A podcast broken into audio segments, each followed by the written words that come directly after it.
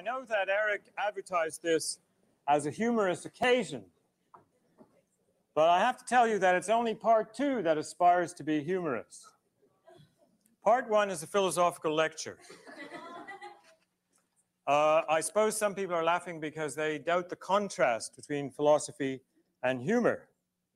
And indeed, there are some quite funny philosophical jokes around, most of which were made up by one philosopher, namely Sidney Morgenbesser of Columbia University. For example, there is Sidney Morgenbesser's reply to an extremely deep question asked by one of the most distinguished Nazi philosophers of the 20th century, that is Martin Heidegger. Heidegger begins his book, Was ist die, das, or der? I don't dare to get the right article here because I'm not sure which is which. But anyway, he begins his book, What is Metaphysics, with the question, which is very challenging, why is there something rather than nothing at all? And Morgenbesser imagines an exchange between Heidegger and Morgenbesser, which Heidegger begins by saying, why is there something rather than nothing at all? And Morgenbesser replies, so if there was nothing, you'd still complain.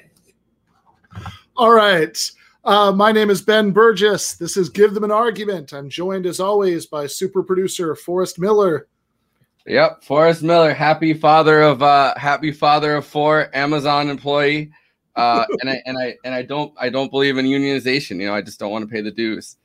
Oh, that was very convincing. I liked it. Yeah, if you look at Twitter right now, there are a lot of accounts that sound exactly like Forrest just sounded. Yeah, it's good to give them the just that robotic, you know, I am a father of four, I am an Amazon employee, I am very happy, no need for a union here. lots of other companies unionize and it works great for them, but I don't think we need one here because I don't get paid enough for the dues. And my family of 16 children really needs that extra income right now. Happy employee. Yeah, exactly. I really want to go and see how many of them are like stock photos, because it seems like some of them they found definitely are like stock photo accounts. Like I feel like a lot of them are. Oh, yeah. No, I saw, well, actually, Nando, who we're going to be talking about later today, found at least one. Yeah. Like really obvious stock photo, Amazon employee account. So yeah, we're gonna be talking more about that in just a moment, and watching our patron saint Bernard Sanders, talking about that, But yeah, I want to let people know what they have in for them for the rest of the show. So the cold open that we started with was one of my very favorite philosophers, G. A. Cohen, Marxist analytic philosopher, died several years ago. He's also one of the Zero Hour hosts, R. J. Eskow's favorite philosophers, and so in just a few minutes, RJ is going to come on the show, and we're going to talk some Cohen. Afterwards, we're going to transition from from philosophical abstraction to the concrete class war, and talk to our good friend and GTA extended universe member Nando Vila. At the very least, right? He's on the Sopranos recap. Yeah. It's every single month, and so it's not even really that extended. But there's some domestic American stuff that we want to talk about. But also, since the last time he was on the main show, not one of the Sopranos bonus episodes, we were doing a tour of sort of reform and revolution and counter-revolution in American imperialism in Latin America. And we have a couple updates to do on that, which are actually, as strange as this feels to say, good news. Yeah, and a little bit of troubling news, I think, on the horizon in Bolivia, and mingling with the good news, because the fight is never over. Yeah, no, for sure. So yeah, no question about that. So yeah, I want to, since we are getting to the very end of March, and my book comes out on May 1st, May Day, which is Labor Day everywhere but the U.S. Since you know, since we live in kind of the homeland of global capitalism, and so even though it's to commemorate, you know, the May Day. Day was picked to commemorate American labor struggles. You know, it's the only place where it's not. But it's but that is canceling comedians while the world burns, and you can pre-order it from all the usual places that you can pre-order books from. I don't know if we have the graphic, but yeah, I got to get a graphic up there. But we will have a snazzy graphic by next. All right. We'll have a snazzy graphic by next week. So it's Canceling Comedians While the World Burns, a critique of the contemporary left. You can get it from all the usual, you know, places, you know, Amazon, Barnes and Noble, whatever. But if of the place that that I would be happiest if you got it was Red Emma's, worker-owned bookstore in Baltimore that you can order books from online. So that's Red Emma's. .org and I guess since we are getting to the very end of all right, there's a graphic. So we are getting to the very end of March, and so it's out in just a little over a month, you know. So so it kind of seems like time to start talking about it, you know, a little bit. A little bit longer. Yeah, I know. I saw somebody in the chat saying that like it seemed very far away when I first announced the publication date. Trust me, to me too. The gears of book publishing grind agonizingly slowly sometimes. You know, would have really liked to be able to put this out in like October, but yeah, you know. But it's sadly. It never, none of this ever gets any less relevant, right? Just like what Michael used to say about the Mark Fisher's essay, Exiting the Vampire's Castle, which is one of the sort of pieces of source material that's referenced a lot in this book. You know, and I think he even says this in Against the Web, that, you know, the most depressing thing about Exiting the Vampire Castle is written in 2013, but it always feels like it was written last week. Yeah. You know, since this stuff absolutely never ends, you know. And Mark Fisher is more acutely aware of that, I think, than anybody. I mean, not just Exiting the Vampire Castle, but I mean, Capitalist Realism, just all of his work, really, this kind of, you know, this like this dystopic kind of place that the left find itself in, and you know our powerlessness and struggling against that, and you know trying to strengthen our critiques and not just, you know, cancel people away. No, exactly. Yeah, I mean, I think that yeah, I mean, I think like Capitalist Realism sometimes feels like you know, maybe things are finally starting to shift just a little bit, you know, on that front, and then sometimes it feels like not at all, you know? Depending on the angle you're looking at. And sometimes it feels like you're just kind of feeding into the Capitalist Realism by feeling like maybe things are going to get better through the more reform-oriented measures. And you're like, are we just kind of trapped in this matrix that, you know, is like kind of a self-fulfilling prophecy over and over again that keeps us in these cycles of hope and despair? For sure. I mean, look, you're not going to get from the neoliberal hellscape that we live in to workers control the means of production, you know, without some social democracy in between. But it's also like, if you know anything about left history in the 20th century, I mean, that can also be a road to nowhere. I mean, like we've certainly seen that script play out too, you know, there are absolutely no guarantees, but you know, Capitalist Realism sometimes feels like very slightly less relevant, sometimes depressingly exactly as relevant. Mm-hmm. It really peaked at the end of the Obama era, I think, kind of, you know, yeah. Well, no, I mean, no, for sure. Even with Obama's like obsession with The Wire as like his favorite show that ever existed and stuff. Yeah, which is also really interesting, you know, because Obama presided over, you know, like this just hellishly neoliberal, you know, reaction to the 2008 crash. that, you know, there was the bailout, you know, for people on top. You know, and there was some kind of half-hearted stimulus, a lot of which was tax cuts. And then, you know, the gap between the rich and the poor actually expanded every year of Obama's presidency. Yeah.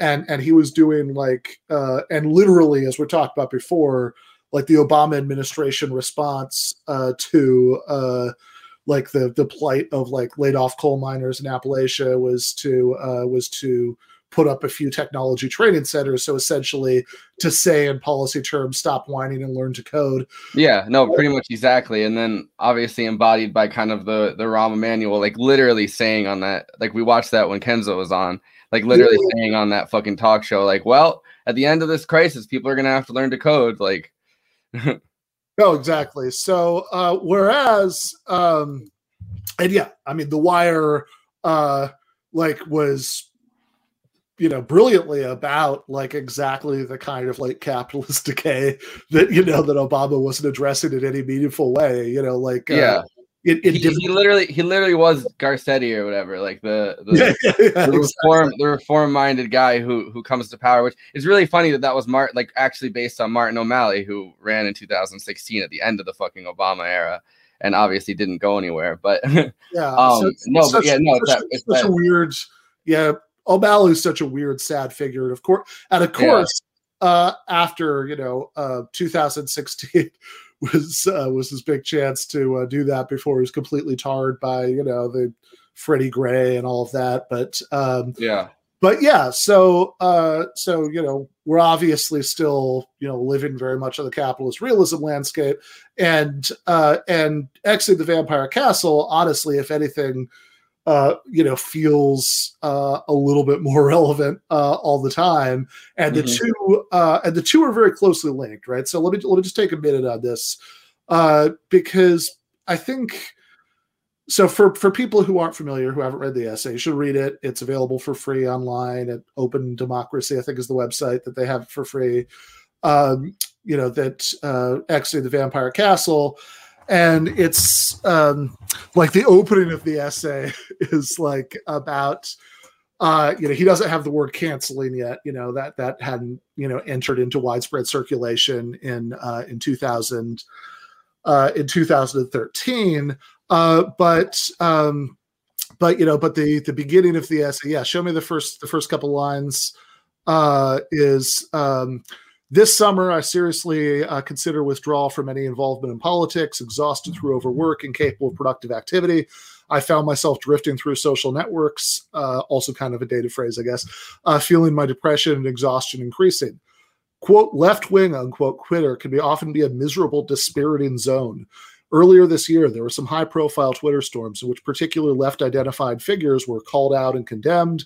What these figures had said was sometimes objectionable, but nevertheless, the way in which they were personally vilified and hounded left a horrible residue, the stench of bad conscience and witch-hunting moralism. The reason I didn't speak out in any of these incidents, I'm ashamed to say, was fear.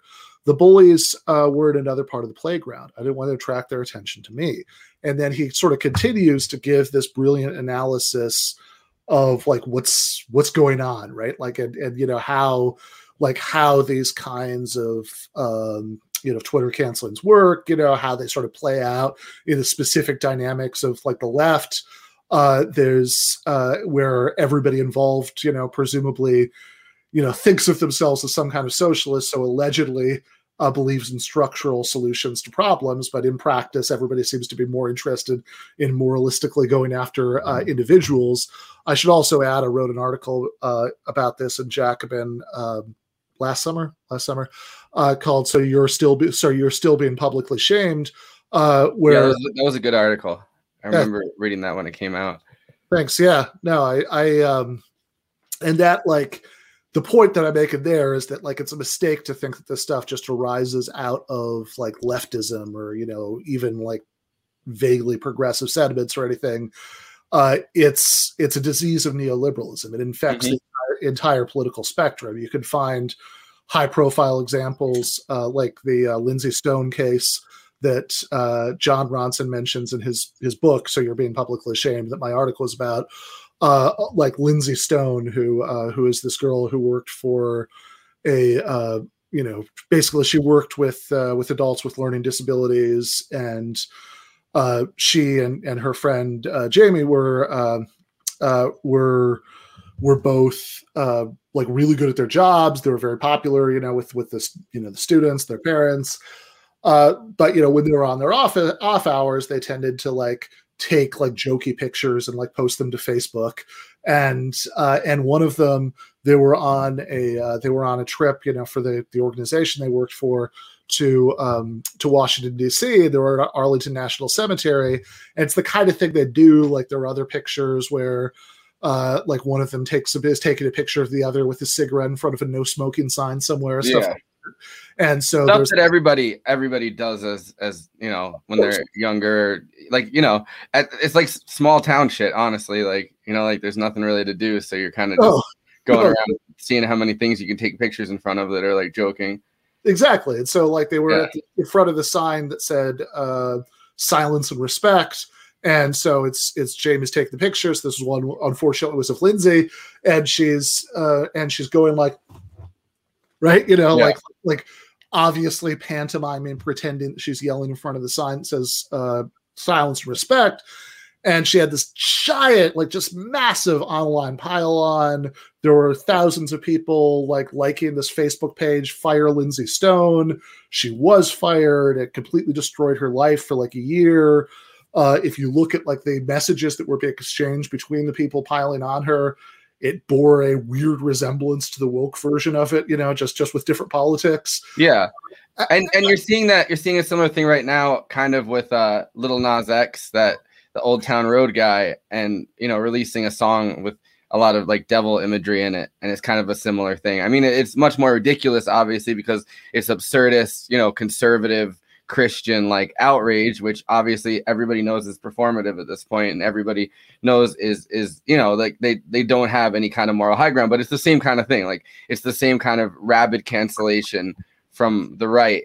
You know what I mean? That no, exactly. And you can find like sort of center, centrist, center left examples of it. Oh, more than any other, I think, group. Yeah, probably more than any other group. You can find the centrist versions of it, which I could rattle off examples of that for the next hour, but I get too angry. Yeah. Well, the Lindsay Stone one is particularly bad because she's just a regular person who's like a regular person.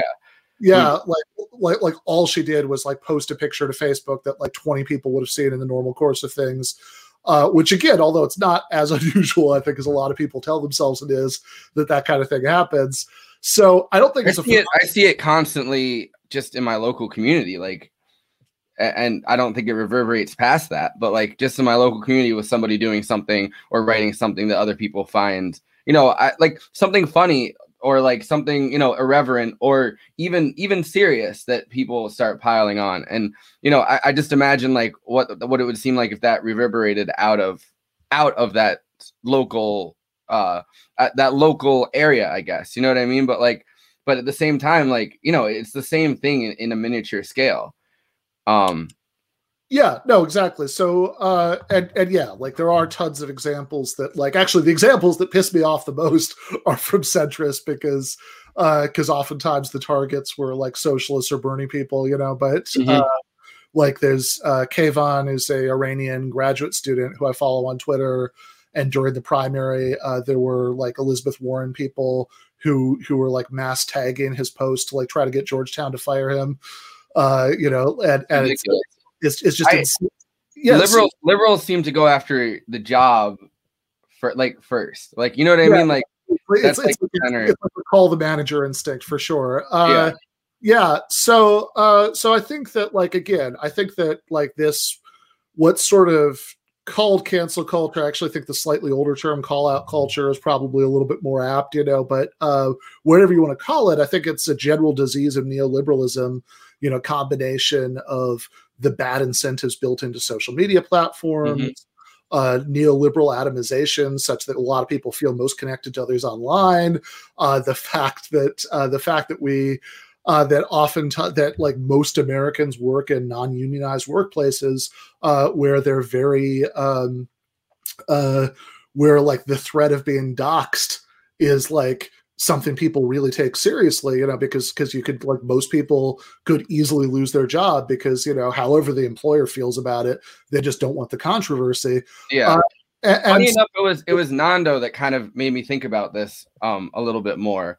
When I don't remember what happened, was somebody in media saying something like vaguely racist, and they asked, like, how would you handle this in a unionized workplace? And it was like, well, the union could vote and they could decide, you know, like, to consequence, or like that there would be a consequence, or that they would stand up, like, and stand in solidarity with the person. But, like, having the bosses incentivized to do it is just the absolute worst way to keep people employed. And I hadn't really thought about that until he made that point specifically. So it's interesting that we're talking about this on the same day that, no, for sure. Right. Like, and there's a very, yeah, I mean, I think a lot of this stuff, like, I think a lot of the worst effects of this kind of, cultural trends, like, are, I'm not saying it would all go away if we had better labor laws and most workplaces reunionized everything, but people would have a lot more protection about it, which, by the way, is one of the reasons that I think it would be good for the left to take this stuff more seriously, because unlike conservatives or, like, those sort of, like, center-right libertarian kinds of people who talk a lot about this,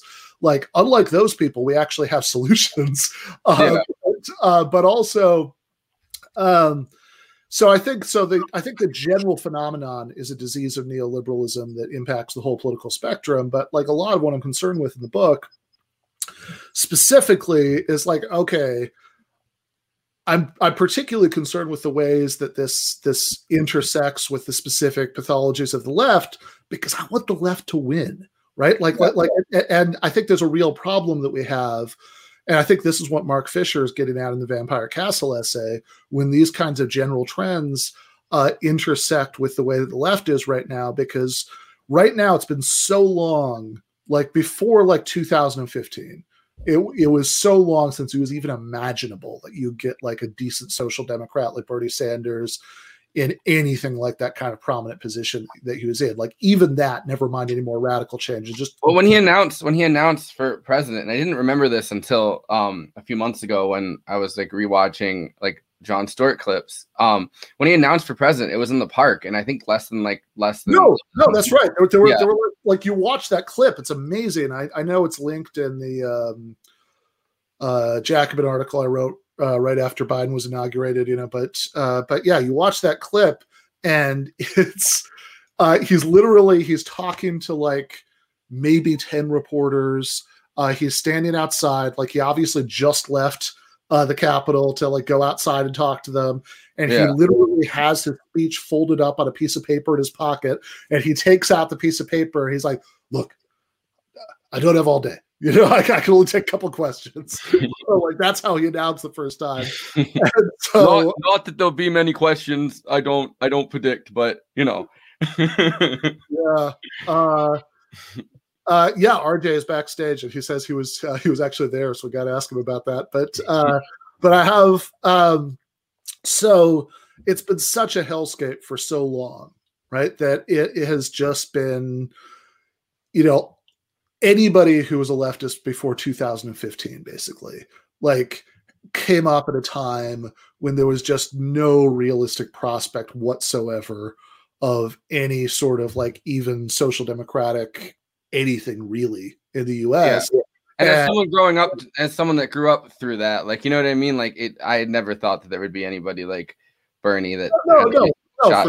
For sure. I remember my mom being excited about Dennis Kucinich. That was kind of the closest that we had. Actually, mine too, but part of that was because we were Croatian. So, but yeah, I mean, I had like, so anybody who came up in that, like, you just have this view, right, where you like this kind of deep exile from real world politics and real world power.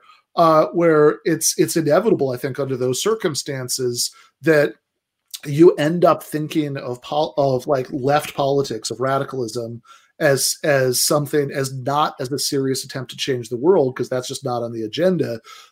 Instead, you end up thinking of it as a kind of symbolic performance of your commitment to, you know, to certain radical goals, or you know, or if you're just sort of, you know, like people use this phrase like taking a stand. You know, you're taking a stand. You don't expect anything to come of it, but you're taking a stand. And the problem, I mean, Whole Foods politics, basically, like, you know, before everybody knew that they were controlled by Amazon and everything, like the individualistic taking a stand, like sustainable version. No, for sure. And even people who thought of themselves as radicals or socialists, that's basically what they were doing, because that's all you can do, right? It's like the point Danny Bessner always makes about how Chomsky, and I know he, like, I really admire Noam Chomsky, but like there's never a point in Noam Chomsky's books where he was like, okay, if socialist government took power, here's how it would handle this foreign policy situation or whatever, because like the thought would never arise. You know, you just wouldn't bother, because it's so distant from reality. And the problem is, if you're in that mindset where you end up thinking of politics as the performance of individual commitment rather than a serious attempt to change the world, then the intersection between that and these more general cultural trends we're talking about ends up just being this just awful toxic brew. Well, social media in that case is where you have power. Like, yeah, exactly. Yeah. And so you end up spending all of your time demonstrating your commitment and going after other people who, in your mind, you know, aren't really as committed as they should be, and, you know, and moralistically condemning them and using that to sort of score points within the tribe. And the whole thing could not be more alienating to the vast majority of people that we need to 100% on that. Yeah. It's alienating to people that are like already, you know, fully invested in it. Like, you know what I mean? Like the thought that one step or one bad tweet could totally get you piled on by, and like the more, I guess, you know, the better you do at stuff, the more likely, like not the better, but like the closer you get to any form of power, like the more likely that is, which is totally right. Like incentivizing, to say the least. Absolutely. I mean, yeah, it's like, I mean, one of my all time favorite examples is always, and don't get me wrong, right? I mean, like Cenk Uyghur's politics are not my politics, and, you know, their criticisms of him I'd agree with. Although, you know, Anna seems to have come around nicely, you know, but through Michael, through Michael, yeah, for sure, all loved Anna, but I think, especially because she's a GTA patron, so therefore one of the best people in the world. But, we have the best people. exactly. But no, I really am a huge fan of Anna Kasparian. But like Cenk, you know, is much more of a, you know, just a liberal, right? But he has, the thing that, you know, but there was this thing that keeps happening once every few years where people are mad at Cenk for one reason or another, and they rediscover these 20-year-old blog posts that he wrote, where, you know, he like says dumb young guy stuff about women and, you know, things like that. That he literally, conservative, by the way. Yeah, he literally wrote as a young conservative. And so it's like, yeah, young conservative sees the world in conservative ways. And it's like decades ago, right? You know, and he came around, he saw the error of his ways, he stopped being a conservative, he became a progressive, he abandoned those politics. He said numerous times, you know, he's renounced what he said in those things. But it's like, even renouncing it too far, like even going bending over backwards too far, I think, to renounce himself. So think about the message that sends to people we want to win over. Hey, if you disagree with us right now, then even if we convince you and you come over to our side, we reserve the right to hold the fact that you once disagreed with us against you forever. Like, that's a hell of a recruitment pitch. I can't imagine who wouldn't want to join that team. So anyway, it's, you know, get into a lot of different, you know, subjects of the book. We'll talk about it more next week. Again, if you want, I'll start reading it before it drops. So I you know, I'm more engaged in these conversations. You know, it's been hard to find time to read lately, but, you know, fair enough. Well, because you're a producer for 200 shows. So, so in any case, so like I said, we'll talk about that more next week. If you want to pick up, you know, pre-order a copy. It comes out on May 1st. The place, again, I'd recommend, you know, if you want to get it from a worker-owned bookstore, is Red Emma's. That's redemmas.org, which is where I bought my copy of this book, Why Not Socialism. Flawless transition. Fair enough. So we're now joined by R. J. Eskow, the host of Zero Hour, and somebody who people who watch this channel have seen before, because they, a while back we did a review of his discussion with Matt Taibbi about Herbert Marcuse. And since he likes the philosophy stuff, you know, thought we'd have him on to talk about a book that he mentioned to me at the end of when I was on his show that he was reading, which is Why Not Socialism. So I want to talk about that. But first, I'm curious because we were talking about that Bernie Sanders 2015 announcement earlier, and you said you were at that. Well, you know, I worked for Bernie. I was his writer and editor in 2015, 2016 for the 2016 campaign. So I was employee number 5 or something. So he started talking to me in January of 2015 about working for him. I was in California. He was out there. We had breakfast in February or whatever. I moved to D.C. to work for him that day that he gave that press conference. Before the press conference, I go into his office and I realize he's like interviewing me for the job I've already accepted, which is strange. And I remember it ended with him saying, like at the very end, all right, good. He goes, but I got to ask you this question. He says, social media and all that is big now. And do you understand that stuff? He says, because I got to tell you, you don't look all that young to me. And I said, well, I have a 2-part answer for you. 1, yes, I understand it pretty well. And 2, now I got to sue you for age discrimination. And he says, sue me. I got to sue myself. I don't understand this shit. So that was the day that he went out there, and you were right. I think the head count was probably 25 people or something like that. And he literally, it was like everybody wanted to go, especially Bernie. He was like, all right, if you got questions, yeah, I guess I'll take them, but otherwise I'm out of here. You know, that was his attitude, which was the best part of Bernie, you know. Definitely. Yeah, that when the New York Times was deciding who to endorse and for the 2020 primary, and they did those little interviews with everybody they put out, and like he didn't quite tell them to all go fuck themselves, but I mean it was somewhat along those lines. All right, one other quick Bernie story. One of my favorite moments, my all-time favorite moment in the campaign was when he trashed Henry Kissinger in the debate. Oh yeah, this was like, that's my man right there. But one of the high moments was when he did a town hall with Rachel Maddow, and I was with the press guys and in the audience, and her question was, if you weren't a politician, what job would you like to have? And his answer was president of CNN, because you wouldn't see the kind of crap on there that you see today. And the whole press, contingent just burst out and laughing. You know, it was just like classic. It was such a great, nice.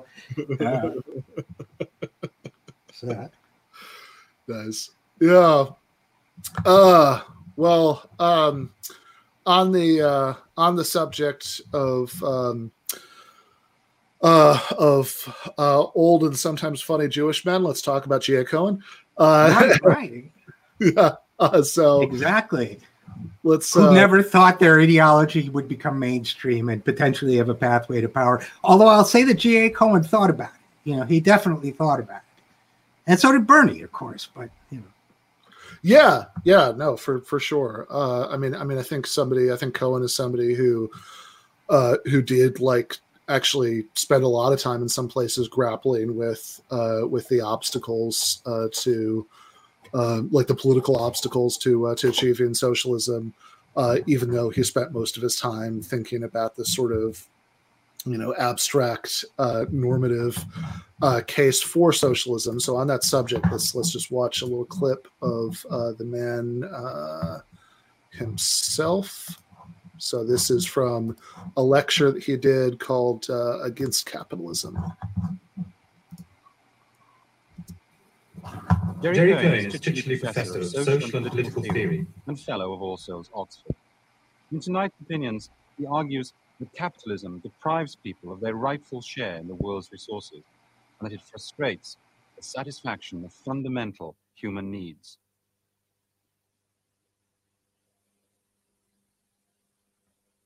I'm going to start with a story which was told by the American cartoonist Al Capp. The story is about a creature called the shmoo.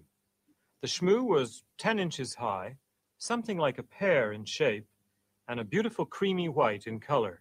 It had no arms, tiny feet, and big whiskers under its nose. The shmoo had only one desire, to serve the needs of human beings, and it was well equipped to do so. Its skin could be made into any kind of fabric. Its flesh was edible. Its dead body could go brick hard and be used for building. And its whiskers, well, its whiskers had more uses than you can imagine. If you looked at a shmoo with real hunger in your eye, it dropped dead in rapture because you wanted it, after first cooking itself into your favorite flavor. Well, since they multiplied rapidly, there were plenty of shmoos for everybody.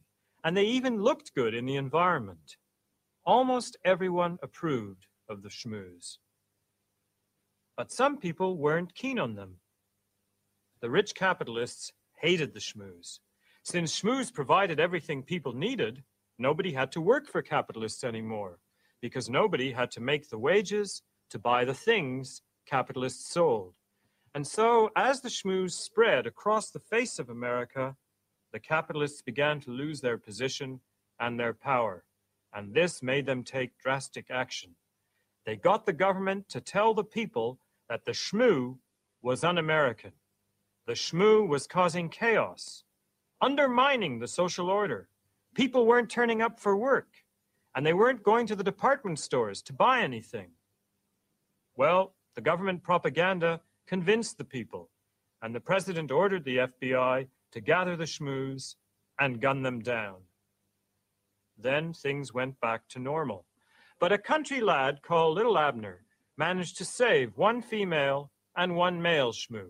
He carried them off to a distant valley where he hoped they'd be safe. Folks ain't yet ready for the shmoo, Little Abner sighed. But Little Abner was wrong. Folks were ready for the shmoo. It was only the capitalists that weren't. The capitalists didn't like the shmoo because it gave people independence. And when people don't depend on them for work and for goods, capitalists lose their privileged place. People haven't always depended on capitalists. They never, of course, had shmoos, but they did have land, and the things they get from shmoos in Al Capp's story, they got by working the land in pre-capitalist history. It's true that they didn't keep everything they produced on the land. Monarchs and their hangers-on and various lords and ladies were usually able to take quite a bit of their product. But the people didn't depend for their survival on any superiors until, after a long history of forced expropriation and plain and crooked dealing, they found themselves without any resources for producing things, except their own labor. And in order to survive, they had to hire themselves out to capitalists, who now had all the other resources. So we got a new setup, and in this new setup, workers sold their labor and capitalists bought it, and the buyers treated the sellers as nothing but sources of profit. So when the buyers didn't need all the labor that was offered, some workers were denied employment. And since they had no land or shmoos to live off, they became beggars and vagabonds and inmates of workhouses, or they simply wasted away. Well, of course, things aren't quite that bad now. Capitalism isn't as pure and ruthless as it used to be. The dispossessed workers defended themselves by uniting in trade unions, and the coming of the welfare state, with its public provision of necessities, means that workers don't depend for everything they need on finding someone who wants to buy their labor. The trade unions and the welfare state were savagely resisted by the capitalists, but they've come to stay. Now, advocates of pure capitalism describe it as a system in which people freely exchange their own private property. Socialists deny the freedom and fairness of that exchange. They complain that some are able to bring vast assets to market, while most people have nothing to sell except their own capacity to work. That's the socialist complaint. So he goes on from there to talk about, you know, different possible responses to this complaint, and you know why he doesn't find them convincing. There's a good bit where he talks about how he makes the point that people who talk about, you know, self-made capitalists, you know, built up businesses, you know, by their own hard work, and you know, oftentimes this doesn't describe the reality in all sorts of ways, but he says that, you know, any story like this is ultimately a story about getting what you got through free market exchange, so it can never justify the basic distribution of wealth, because the question is, okay, well, if you got what you got from exchanges within the market, then how did people who had wealth before you get it? And then how did they get it? How did they get it? How did they get it? And eventually it's going to trace back to something that you're going to have to justify in different ways. So it's a little bit of an offbeat, you know, way to start it out with the schmooze, you know. But I think it makes the point in an unusual way, in a way that I like. Well, you know what I loved about that. First of all, I'd never seen him before till you sent that clip out, and I didn't realize what a goofball he was. He was actually perfect for this media moment. I think if he had made YouTube videos, they would have been insanely popular. And the schmoo, you know. By the way, I remember being terrified. I'm very upset by the schmooze when I was a little kid, and they were in the Sunday paper because they would cut off a piece of themselves as meat and offer it to you. And I just thought this is a more terrifying, grotesque thing. But what he does with the schmooze is a lot like what he does in Why Not Socialism, which is he takes an analogous situation that in someone else's hands could easily be jejune or simplistic or worse, and spins out of it. I love the way he goes from the schmooze to basically, you know, 400 years of British history, from the 1400s and the enclosure movement to the Industrial Revolution. I mean, Hobsbawm could have written 15 books about, you know, what he put in there with his little schmooze story. And that's really one aspect of his brilliance, was his ability to take these mundane and even silly analogies and pack a lot of information and propositions and everything else into them. I think that's a real gift. Oh, absolutely. And I think you're absolutely right about how well he would have done on YouTube if he'd lived later. There are actually a bunch of videos of him that you can find doing impressions and things like that, like that are just like ripped from like old like home videos from parties, usually I think at Eric Olin Wright's or John Roemer, one or the other of them, their living rooms. You know, these people were all analytic Marxists, you know, meaning that they were people who were, the way that they did philosophy was analytic philosophy, where you try to be very precise about the arguments, but they were arguing for Marxist things. So actually, on that note, you know, before we get to Why Not Socialism, I do want to show you. I do want to show you one of these, because it's even though he's an analytic philosopher, I think it's, I've shown this on here before. It's very fast, but it's a brilliant parody of how analytic philosophy can often sound to people outside of it. So this is his impression of Gilbert Ryle. What a great idea.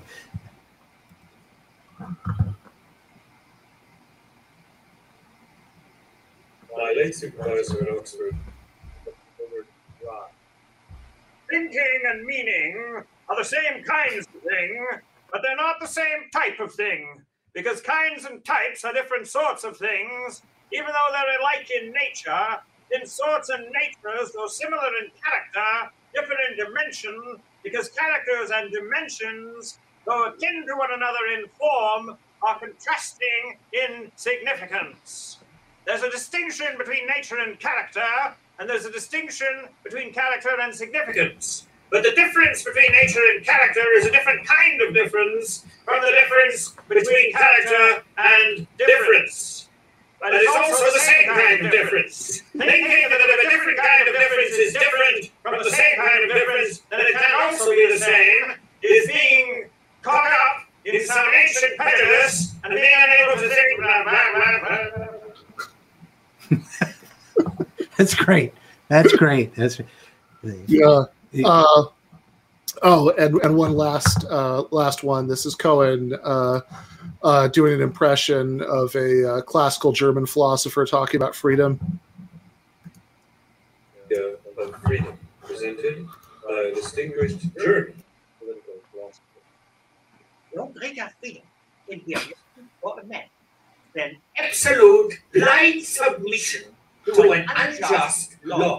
The ability to pick and choose how to say, to opt, to select something from some sort of quagmire of different festering possibilities is the merest caprice, and blind submission to a just law smacks too much of what they call this, how to say, rational choice, opting, selecting, to be sufficiently removed from caprice to count as deep freedom. Absolute, abject submission to a cruel tyrant is the safest form of liberty. These are great. Yeah, I remember when I showed the late Michael Brooks, that first one, he said that he was mad because Cohen was dead, so he couldn't have him on his show. He's amazing. Yeah.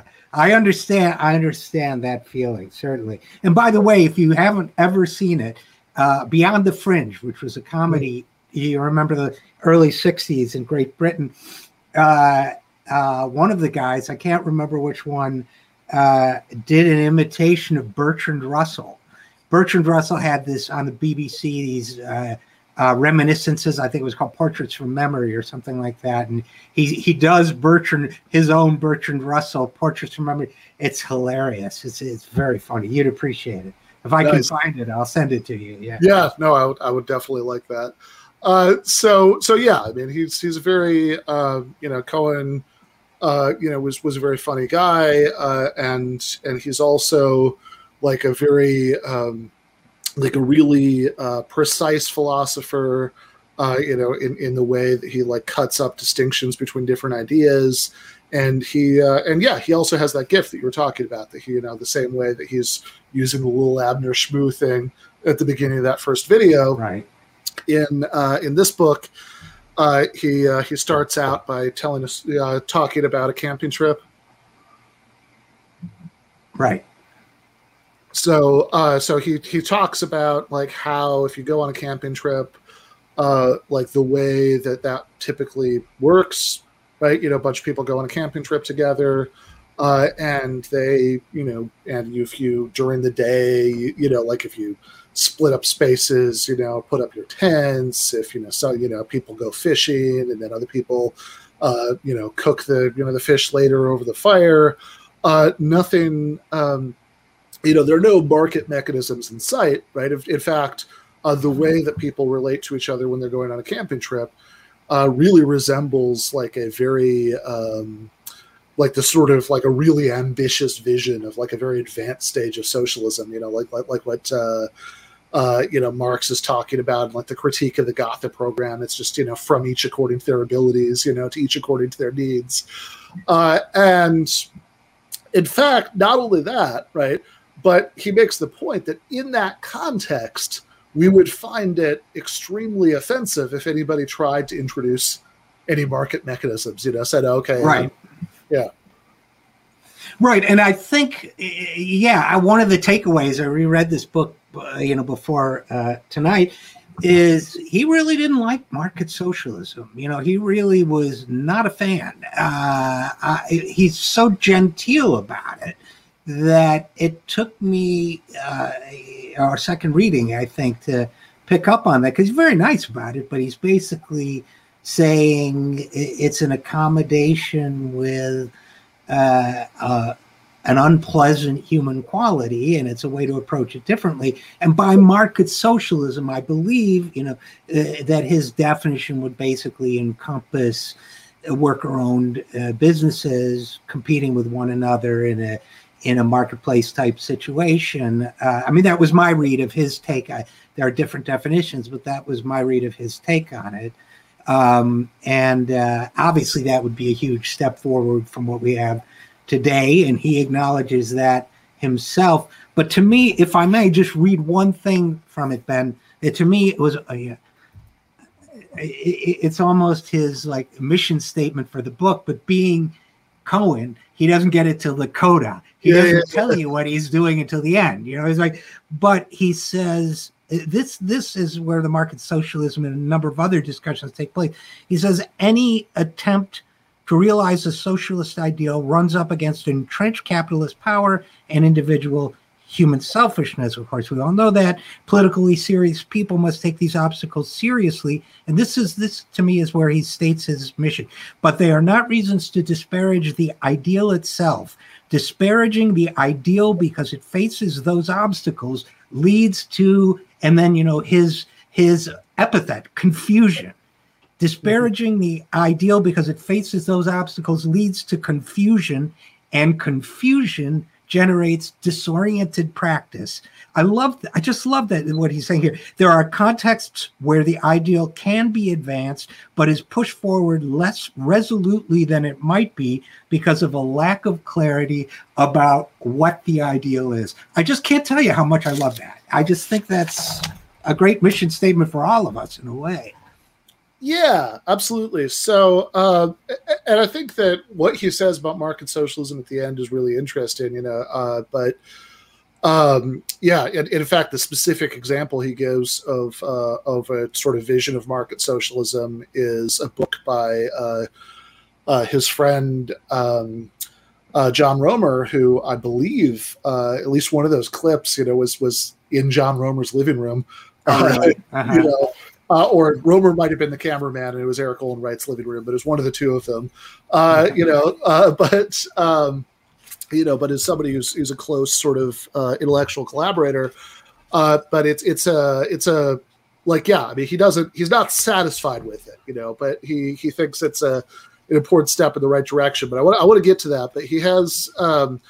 But he starts out by giving this vision of the way that the camping trip and just like any camping trip anybody would go on, right? And actually, there's a very funny line earlier on, or when he sort of transitions from there to saying like, look, I don't even like camping trips. Like I like hanging out at, like the common room at at Oxford and whatever But in that context, right? And in a camping trip, anybody would really resent somebody who tried to introduce market interactions in there. Somebody who said, look, I'm better at fishing than everybody else is, so I'll let people have my fish, but, I'm going to charge you, or I'm going to demand that you have, I get some special accommodation that, for, the campsites or something like that, right? Like we wouldn't stand for anything like that. And so he says that what this establishes is not, of course,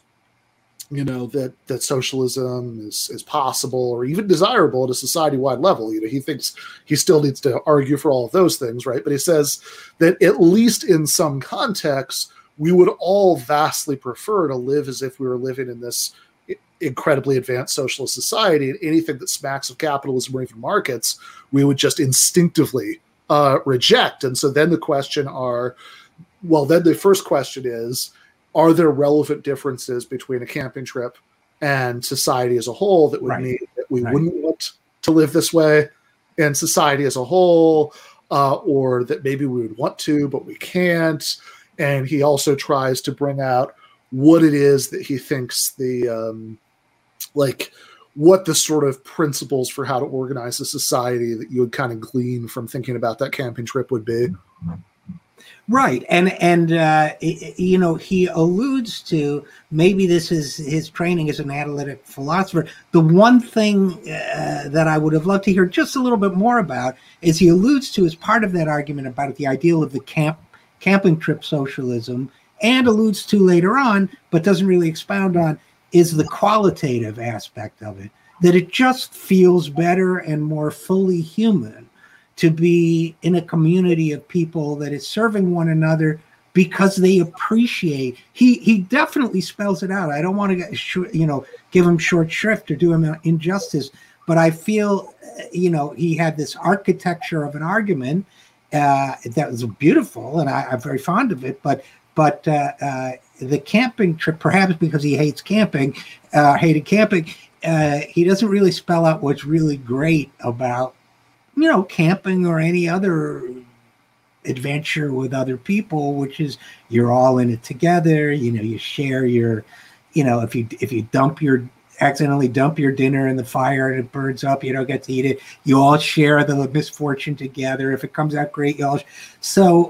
But yes, I mean, I think he has a great way of setting up his argument, which is if I'm interpreting it correctly, if this is an ideal way to conduct a camping trip, that impromptu community. And by the way, he does a brilliant job of lampooning capitalist arguments of various kinds by placing them in this context. Well, my grandfather found this pond and had the foresight to stock it with fish, and now if you guys don't pay me, you'll go, you know, all that was great. But, you know, he basically does it very logically. If we agree this is a good way to conduct a camping trip, why is it not a good way to establish a society? Let's go through the possible reasons why, and take them one by one.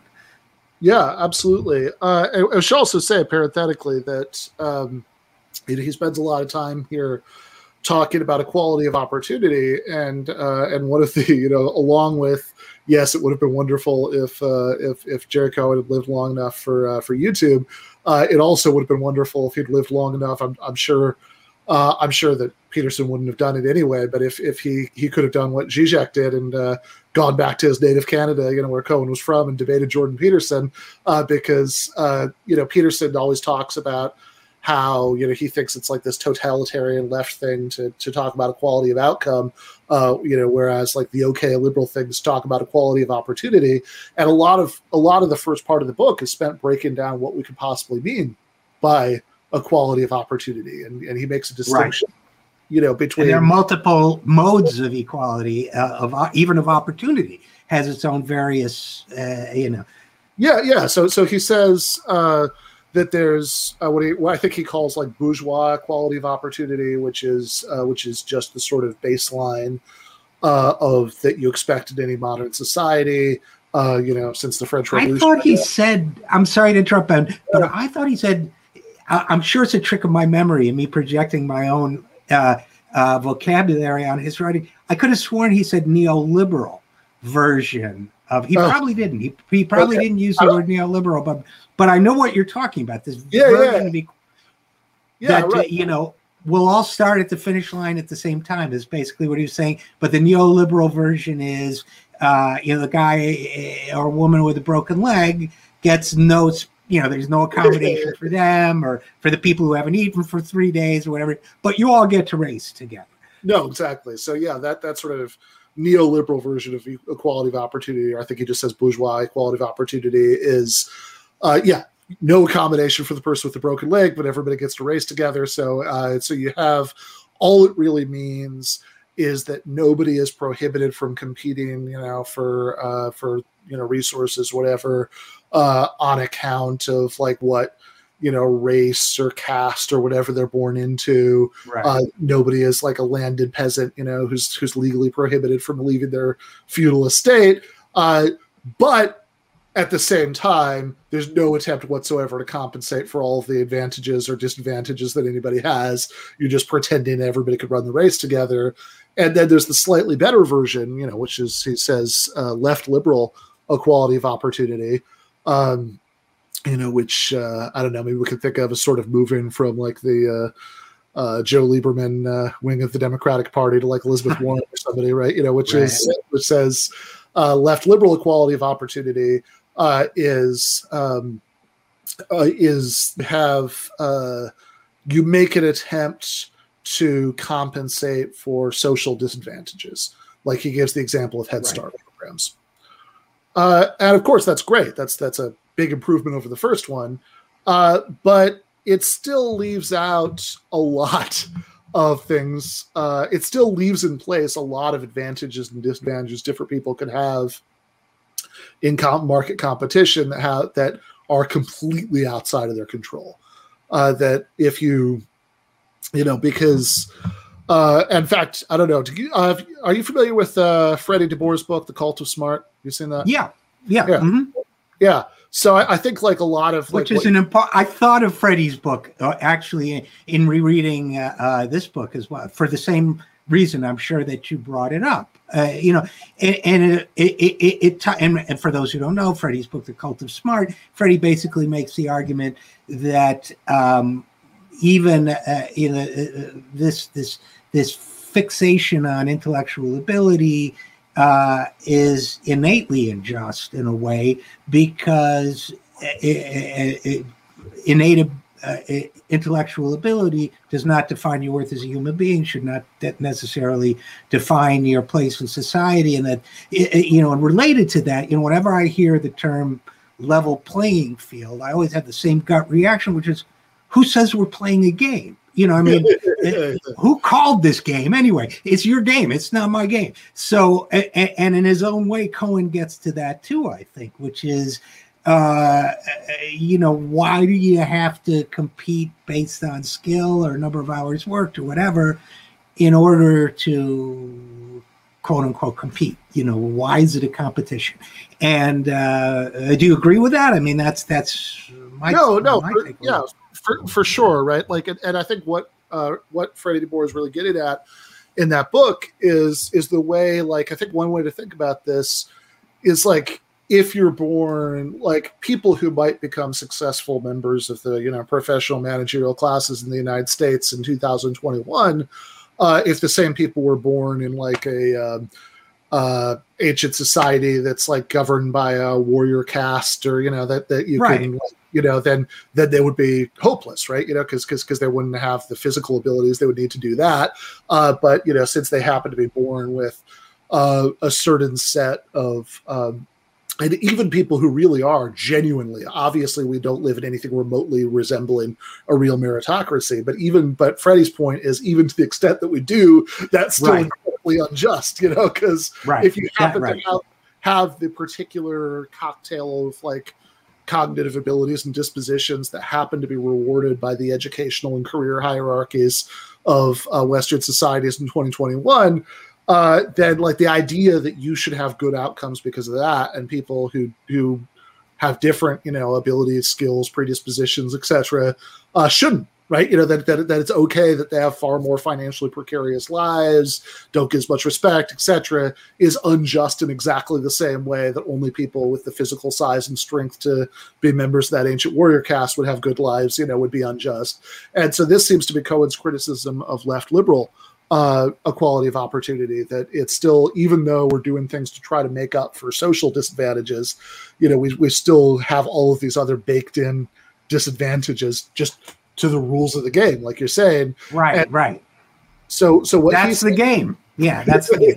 Yeah, exactly. So what he says is the kind of equality of opportunity we should care about is what he calls socialist equality of opportunity, which means that basically, and this is like a Michael Albert was on the show earlier this year, and this is kind of one of the principles in his vision of participatory economics that he laid out. It's the same idea that Cohen has here, that you shouldn't, like, inequalities in distribution should really only be about things that are under your control. In other words, how much or how hard you choose to work. Because, different people might make different decisions about how much they care about, having stuff versus how much they care about having leisure time. And that's fine, right? We can have differences in, income because of those things, but not these big differences that are due to factors beyond your control, like whether you're the sort of person who's going to be good at school or, you know, or good at ass kissing to rise through, you know, corporate hierarchy. Right, exactly. Right, right. Or good. I mean, I thought at one point also in reading this section about, I'm not sure how to pronounce it, Deresiewicz' book, Excellent Sheep, about teaching Ivy League students and how, you know, one of them just said, we got here by being excellent sheep. You know, we were just better than everybody else at staying up all night to memorize the answers, you know, and by answering the essay, writing the essay question answers, not the way we thought they should be answered, but by understanding the kind of answer that was wanted. That's how, that's what we're selecting for now in our version of meritocracy. Yeah, totally, yeah. Yeah. Yeah, but, and this is the part that I think addresses what you were bringing up earlier about how, like, what would be good, you know, like why we value having camping trips be like, you know, this kind of, you know, impossibly advanced post-market socialist society rather than having camping trips, you know, be modeled in that capitalist way. You know, my grandfather discovered this fishing pond, you know. All that stuff. And so he says, okay, socialist equality of opportunity, that's the kind of equality of opportunity we should care about. But he doesn't even think that's quite sufficient. He says, okay, that gives us the kind of equality of opportunity we should care about, but there are some kinds of inequalities that we might have reasons to not want that aren't about that, right? That like even that might even satisfy socialist equality of opportunity, but are just a matter of somebody makes foolish or short-sighted choices, and then you end up having very different life outcomes. And he says we shouldn't even allow too much of that because he thinks that goes against community, which I think is what you were talking about earlier. Right, exactly. You know, and he gives the parable of the grasshopper and the ant, where, as he points out, and that's the old parable where, you know, I guess I always get them confused with the grasshopper doesn't want to do any work. The ant labors away, and then the ant has a nice house, and the grasshopper is stuck in the rain or whatever. I don't remember. But the point being, it was a morality tale about you'll work now and be parsimonious, and you'll. And he talks about that in the context of this limitation, and of course, what even Cohen doesn't address is, you know, there's some people. Some, first of all, just. Labor for labor's sake is not necessarily how a human life should be spent, right? And your housing should not depend on your willingness to perform, you know, repetitive tasks, stacking straw into a house. So number one, and number two is it doesn't consider the fact, and I'm probably going off on a tangent here, but doesn't consider the fact that different people. Human beings are complex, you know, organisms. Different people are cognitively, psychologically, and in other ways less capable. They may very well want to have a nice house made of straw, like the ant, but they may have very valid reasons of trauma or cognition or anything else why they can't do it. And to sit around and think about, you didn't build your house, so we're going to let you starve, not only violates the fabric of community, but of simple common decency to one another and the kind of empathy that says, I understand you might have reasons why you couldn't do what I did, so here, I'll build an add-on room. You can stay there. You know, that should be the ending of the grasshopper and the ant story. No, exactly. And that way of interacting with the grasshopper and the ant, you know, is why he's worried even about some inequalities that might satisfy the socialist equality of opportunity principle, because he says, you know, he gives this nice, simple example about if somebody who owns a car and there's some day when like his wife needs the car, and so he has to take the bus. And if he sees somebody on the bus, you know, who he knows who can't afford a car, he's not very well going to say, "Oh God, it sucks so bad. Like I have to take the bus today," you know, because of course, you know, you're not going to talk that way, you know, in front of that person. And so he says there's a sense in which, you know, you're not like in a relation of like, you know, community with that person. You know, you're not related to them. In other words, people would naturally relate to each other on the camping trip. So He has, you were referred to this earlier, you know, he thinks that market mechanisms of any kind, in his view, are a problem, because to the extent that we're interacting with each other in the market, we're being motivated, you know, by these bad motivations. We're not, as you said earlier, we're not serving each other because we derive satisfaction from both serving and being served by one another. You know, we're right. You know, we're serving each other. Yeah. Right. And he points out that although we have yet to devise, and I love this line of thinking, he was oddly deferential to economists, I thought, in it. Yeah. But I love where he was going, which is he basically says, just because we haven't thought of a way of governing a large-scale economy or society based on different principles than competition and greed, doesn't mean we should stop trying to figure out how to do it. I mean, it was the gist of his message. And then he mentions Roemer, he mentions another economist as well, who are kind of tinkering around this issue in different ways. And then he says, well, maybe the economists will come up with, well, I would argue maybe, may or may not be an economist that would come up with this. But I love the fact that he's thinking about market replacements for market mechanisms that might draw on different kinds of human instincts.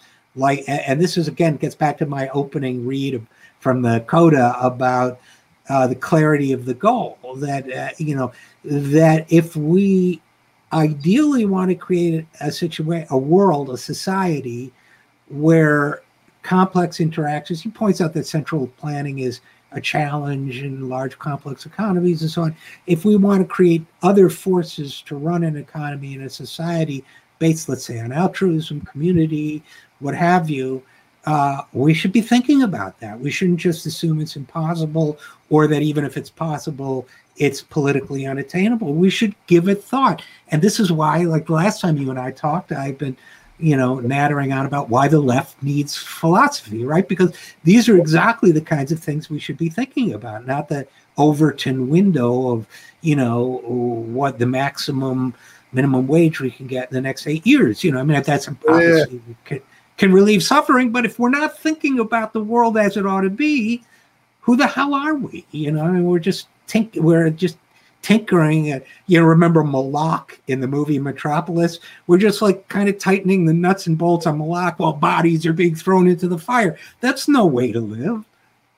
Yeah, no, exactly. So where he ends up coming down on this, you know, because he, all the ways that somebody might have listened to our summary of Cohen so far and said, okay, that's nice, but he's being terribly naive, because, you know, there are all of these deep problems with having, you know, with having societies that don't have all these market mechanisms, and, you know, what about human nature and this and that. Trust me, he's thought of all that. He addresses it, you know, in the book. Right. And I don't mean he addresses it in the sense that he gives like knockdown arguments that all those objections are definitely wrong forever, but he's incorporating all of those concerns into his discussion. You know, he says, look, it could be, right, you know, that we can never get all the way to my ideal, you know, this kind of, you know, camping trip sort of, you know, critique of the Gotha program, advanced communist kind of future. It could be that we'll never get there for one of several reasons. One could be about, you know, human psychology. Maybe we need, you know, he talks about how it's bad that what motivates us in markets is greed and fear.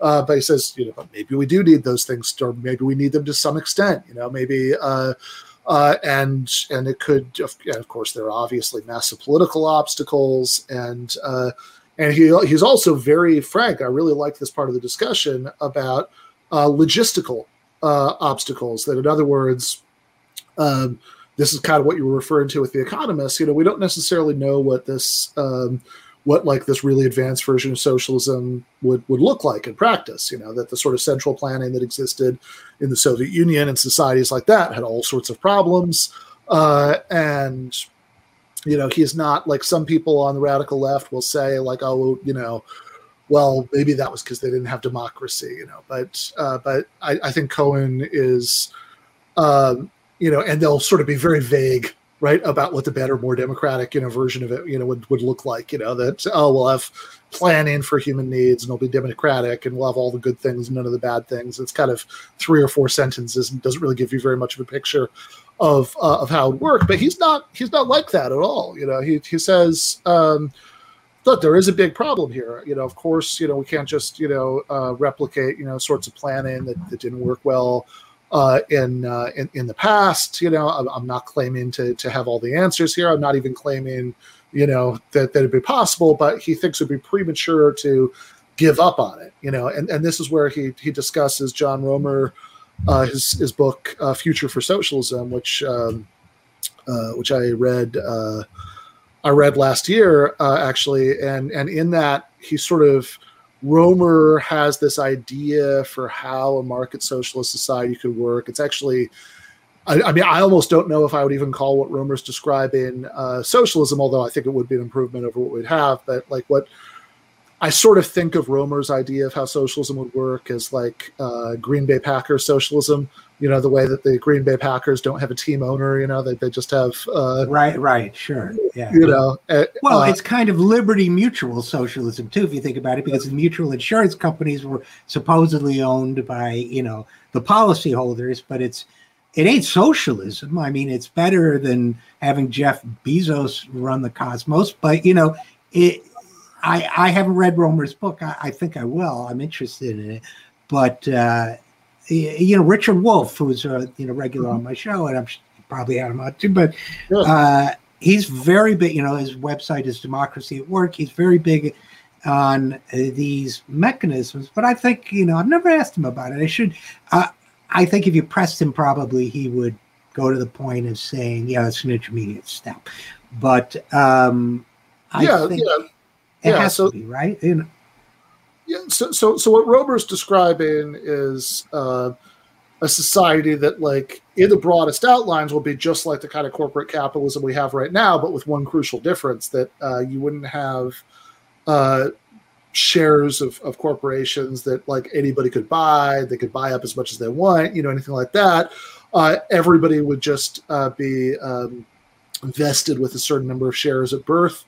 And they could, the same way like the Packers, you can only have however many shares you can have, like it's very limited, right? Make sure nobody has too much power within it, and you can sort of trade them with each other, right? But then when you die, they revert to the state. That's Roemer's idea, which is a really interesting idea, but there are a lot of things that socialists would want that doesn't deliver. So even short of... And also, you read the book, and I haven't been, but I do want to ask you this question, because I found Cohen's description of that system very unsatisfying.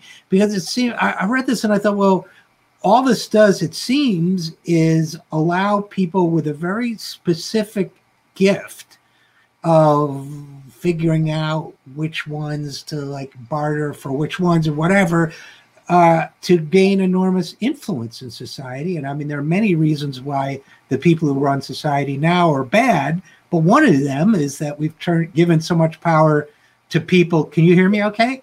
Yeah. Yep. Okay. One of the reasons is that we've given so much power to people who have this almost preternatural ability in strictly one area, which is the accumulation of wealth, and an obsession with pursuing that accumulation, but don't really care about anything else. It seemed to me from Cohen's description like this plan would enable those people to gain power in a different way. Maybe they wouldn't acquire heritable wealth, but they'd still do what they get off on in a way that might harm the rest of us. Yeah, right. So, they would never build up like very many shares because you only have a certain number, right? You can only trade them for, so you have like, they might be more or less profitable, right? But, you never get more shares, through the process. So I'm sure it would be vastly more egalitarian compared to what we have today. As you say, Jeff Bezos running everything. Roemer makes some interesting points in the book. Like he brings up the first Gulf War and he talks about how, even though arguably at that point attacking Iraq, like would have some benefits for everybody because gas prices would go down, you know, in that situation in 1990, you know, most of the public opposed it, you know, because none of them were benefiting that much from it. You know, you'd have to be like an oil executive to really be benefiting enough from it, you know, to have, you know, to have that incentive that, you know, that you'd be willing to support the war. So like, I buy some of those arguments, but, not only, you know, but it also doesn't get, you know, I think if you stopped there, we'd all still be working in workplaces very much, you know, like what we're used to. So yeah, like that would be the obvious concern about like Roemer's, you know, Roemer's model that we still don't have, as our friend Richard Wolff says, democracy at work, much less the sort of post-market, you know, community, you know, that Cohen is talking about.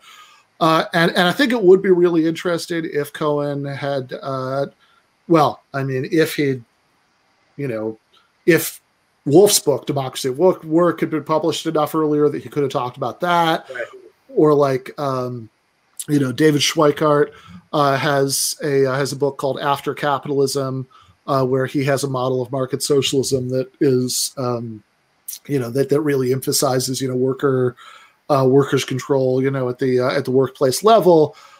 My suspicion is that if Cohen had read one of these books, he would have said, well, he would have said a variation of what he said about Roemer, because even right. about Roemer, he says, look, this is a great step in the direction of the kind of goal that I have in mind. I don't know how we fully achieve it. You know, we still have to figure that out. So meanwhile, for sure, let's do this, right? I just don't think we should give up on going further than that in the direction of our ultimate goal.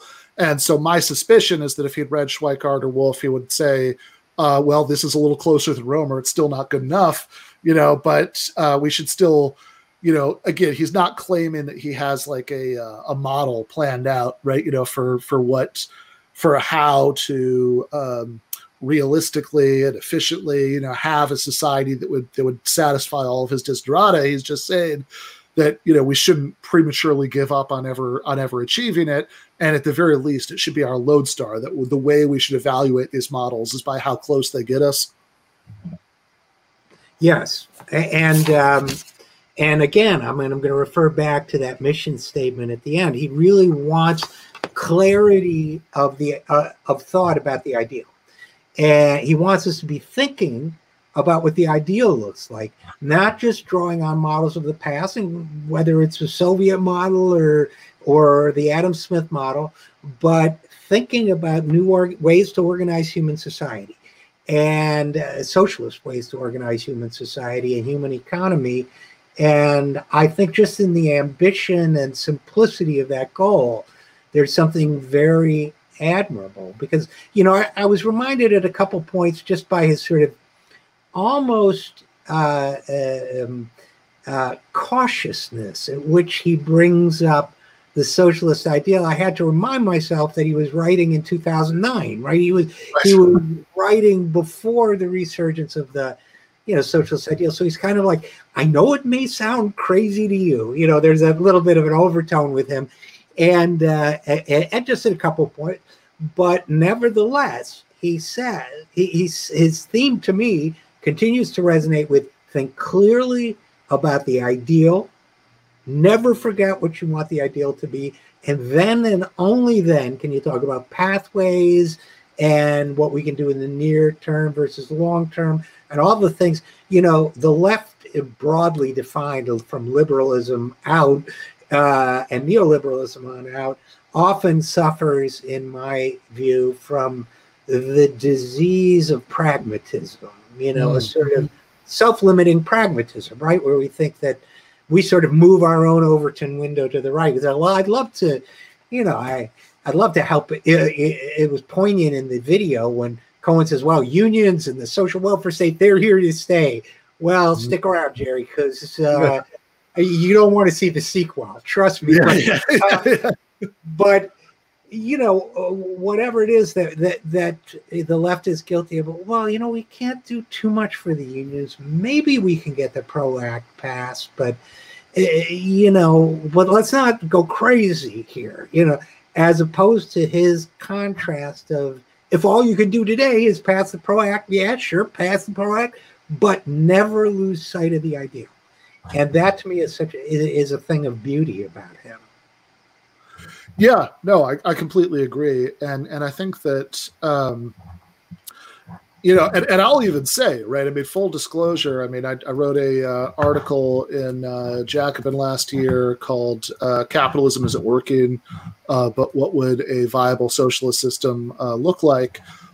Wherein like when I was trying to think about, okay, if we could, you know, have like a successful, you know, revolution tomorrow, right, you know, and we had to design what would come afterwards, what would that be, right? What would that 5 minutes after capitalism society look like? And it's definitely one where there's still markets, but we at least don't have a capitalist class, you know, a class of separate owners. We at least have democracy at work, you know, like Wolf is talking about. And I tried to talk about different, you know, real world precedents, you know, that would show us that kind of socialism, you know, is possible.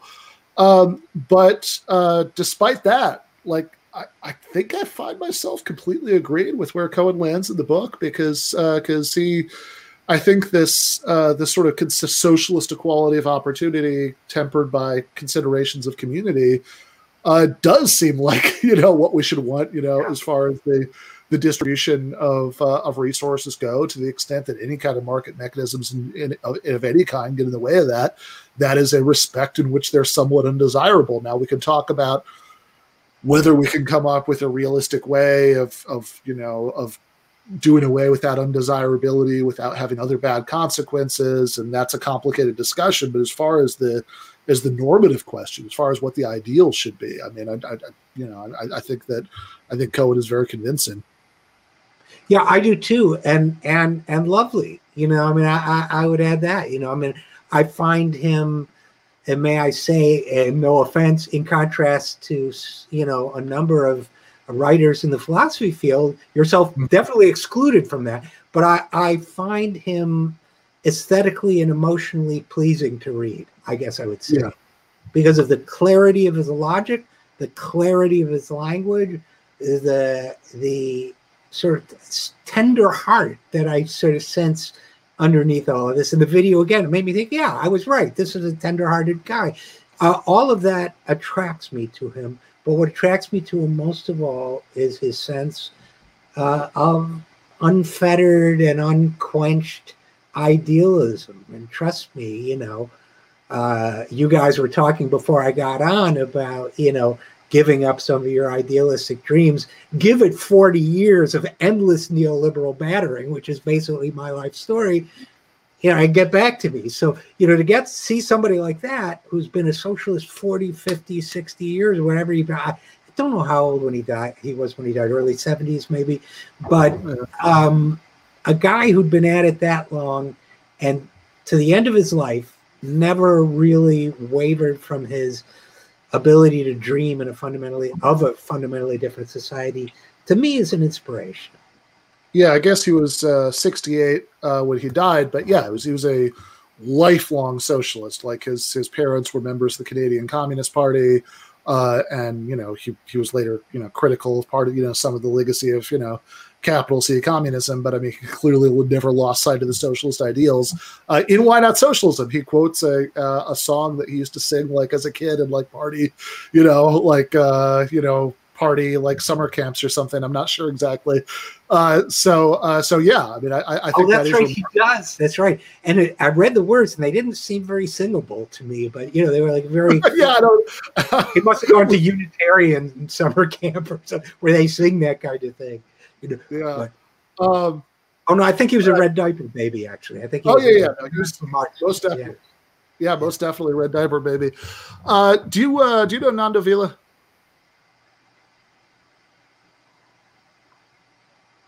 Richard, what's that? Oh, do you know Nando Vila? I do not. Okay, so this Richard, Nando. Hey. Hi. How's it going? Good. How are you doing?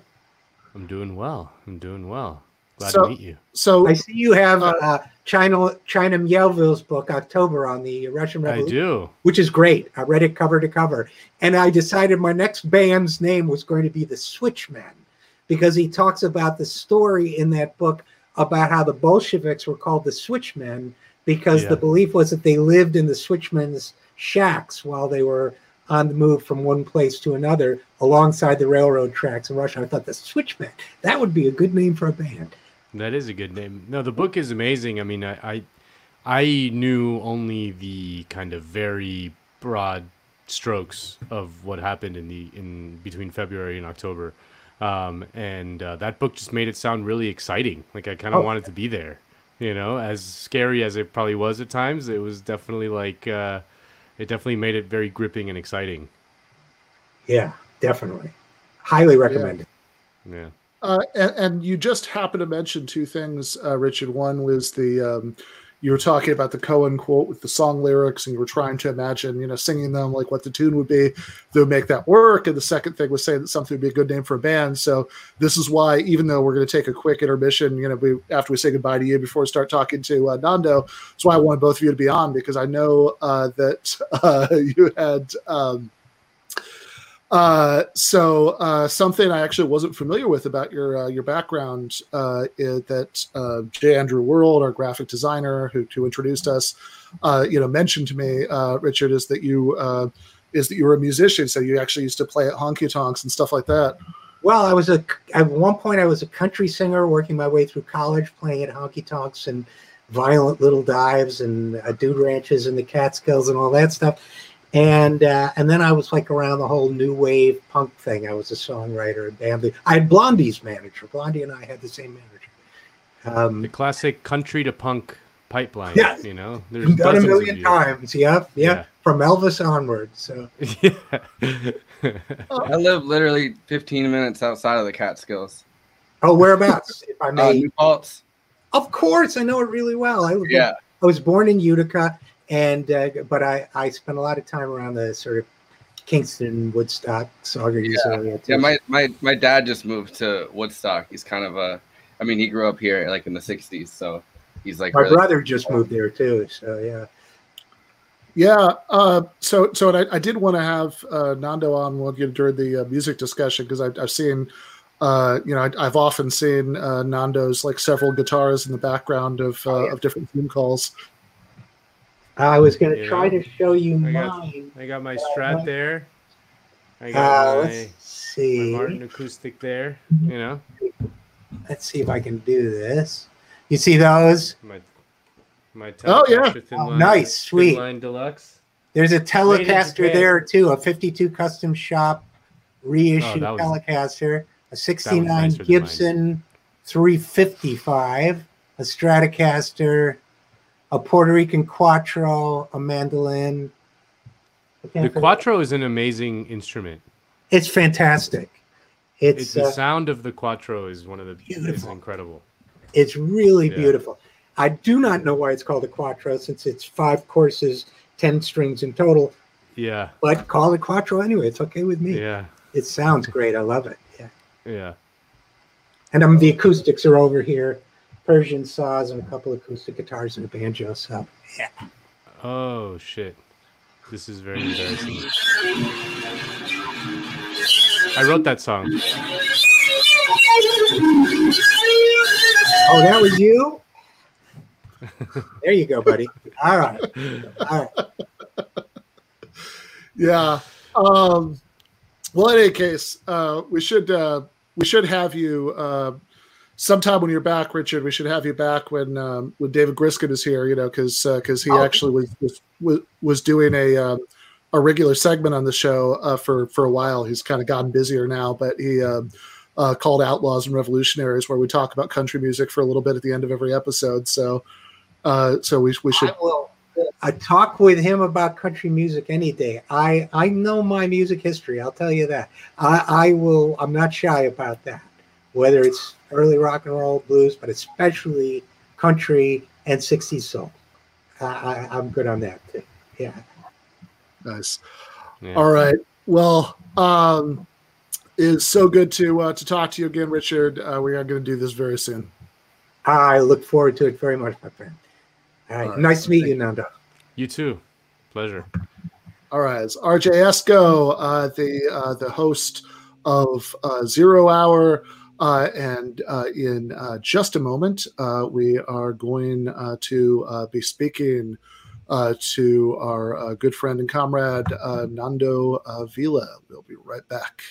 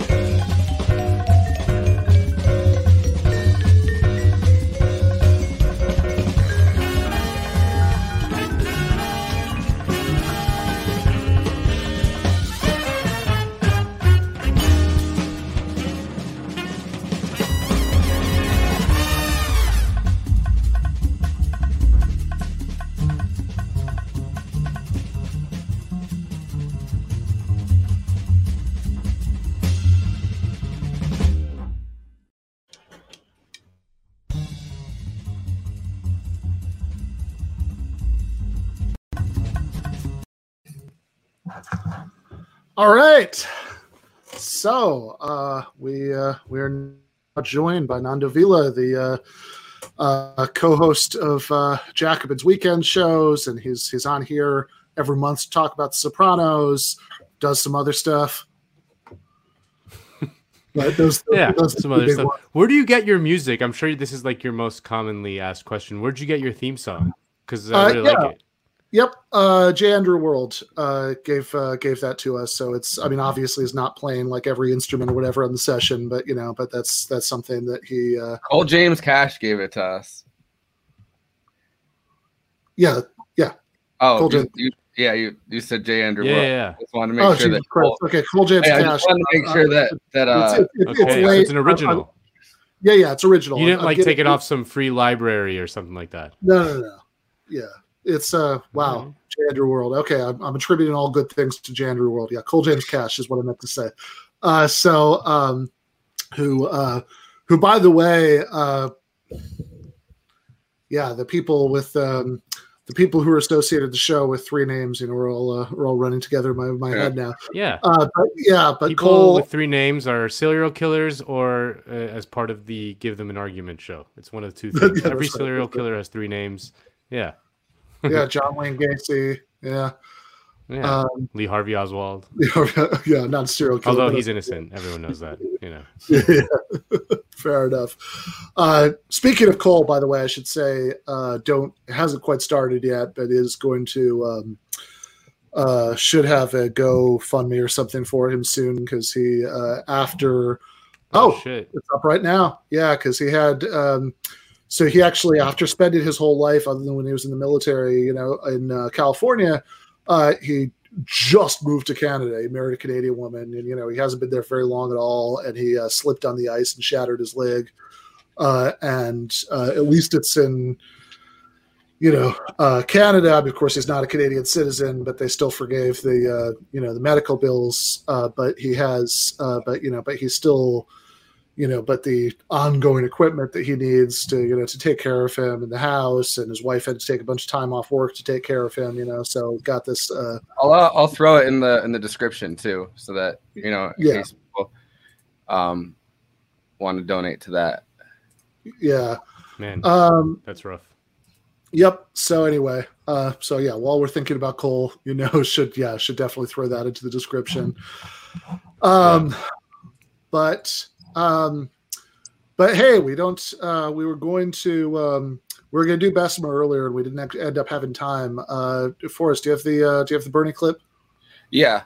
Hold on. All right. So, last time you were on, we were doing a little tour of. reform and revolution and counter-revolution and imperialism in Latin America. And I do want to do a couple of updates on that, while you're here. But first, I want to do some domestic stuff. So let's start with our father Bernie.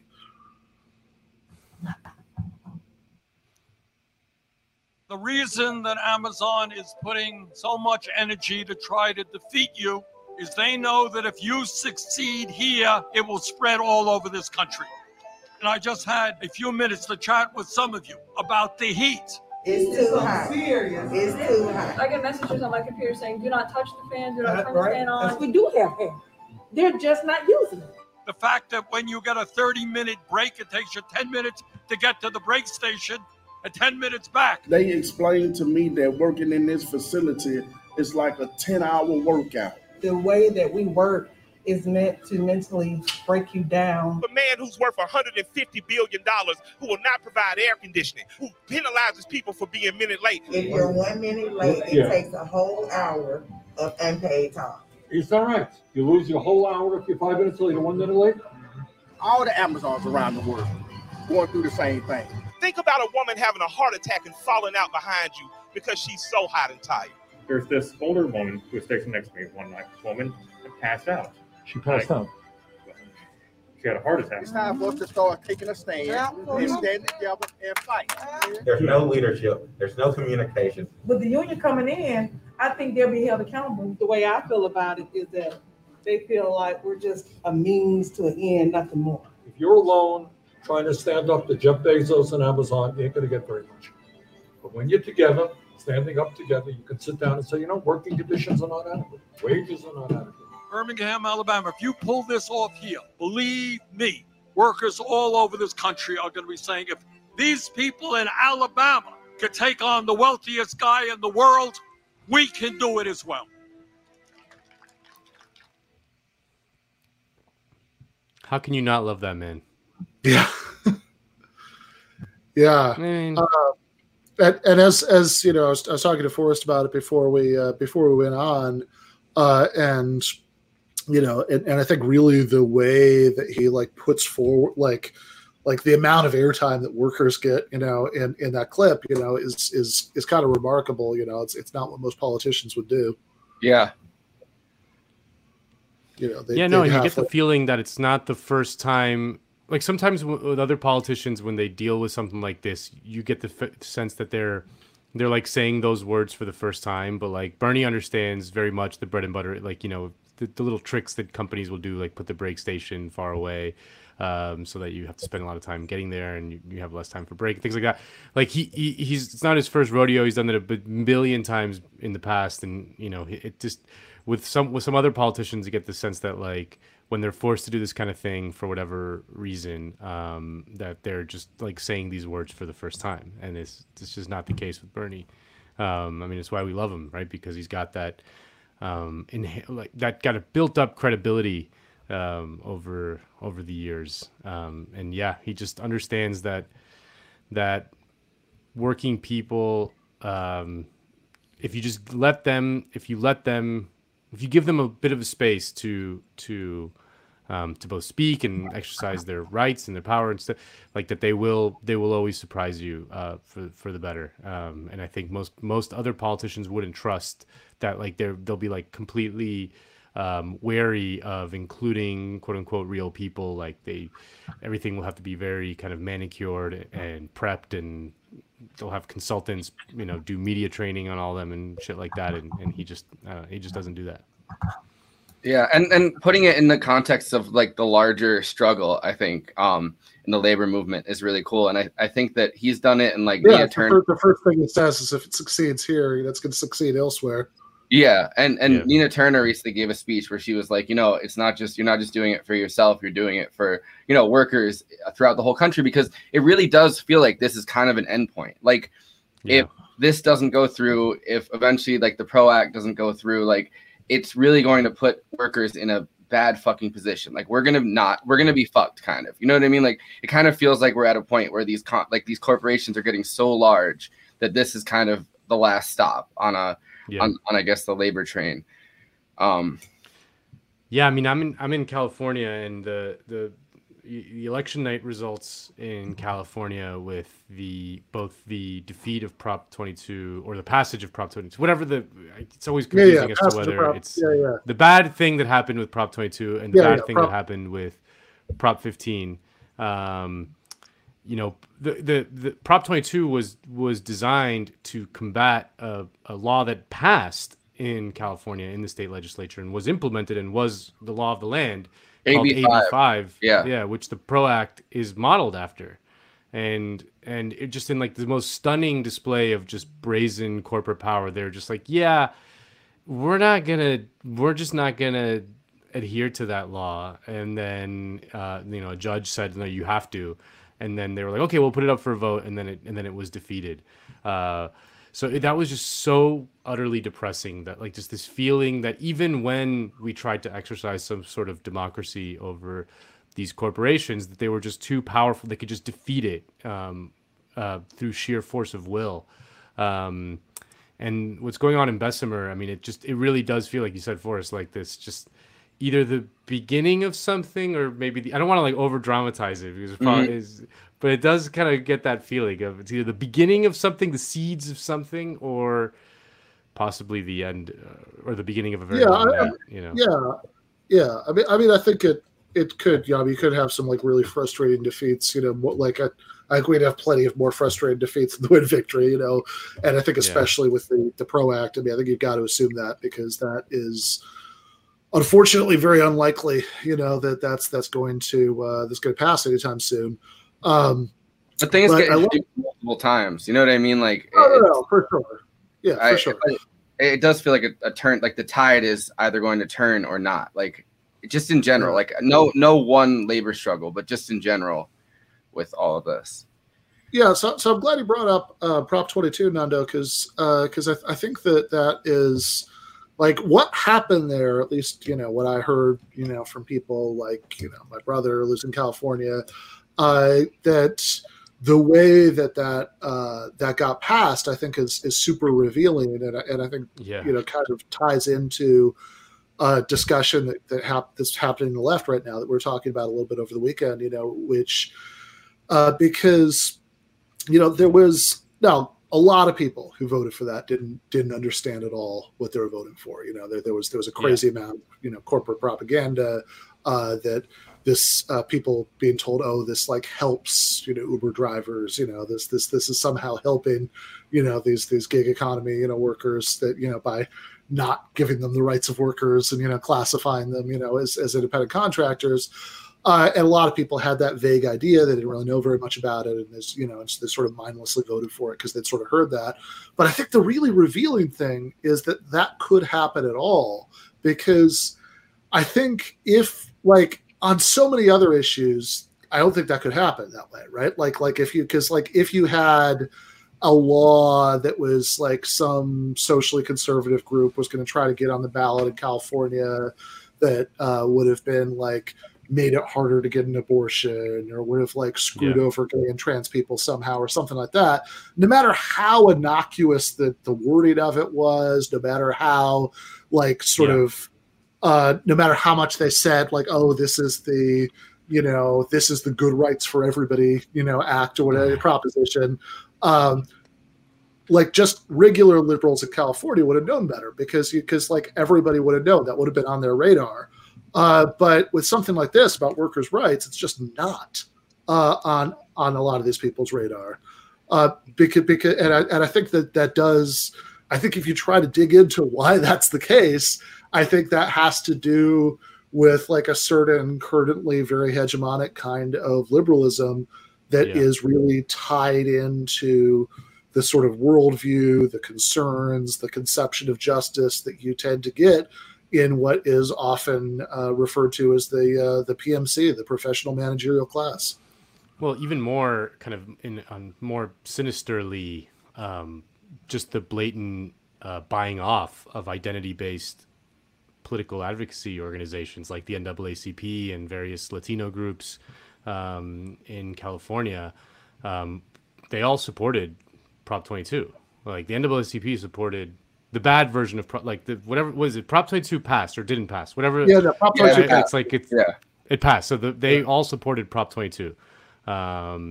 And, you know, using it as this, using the language of racial justice to justify it.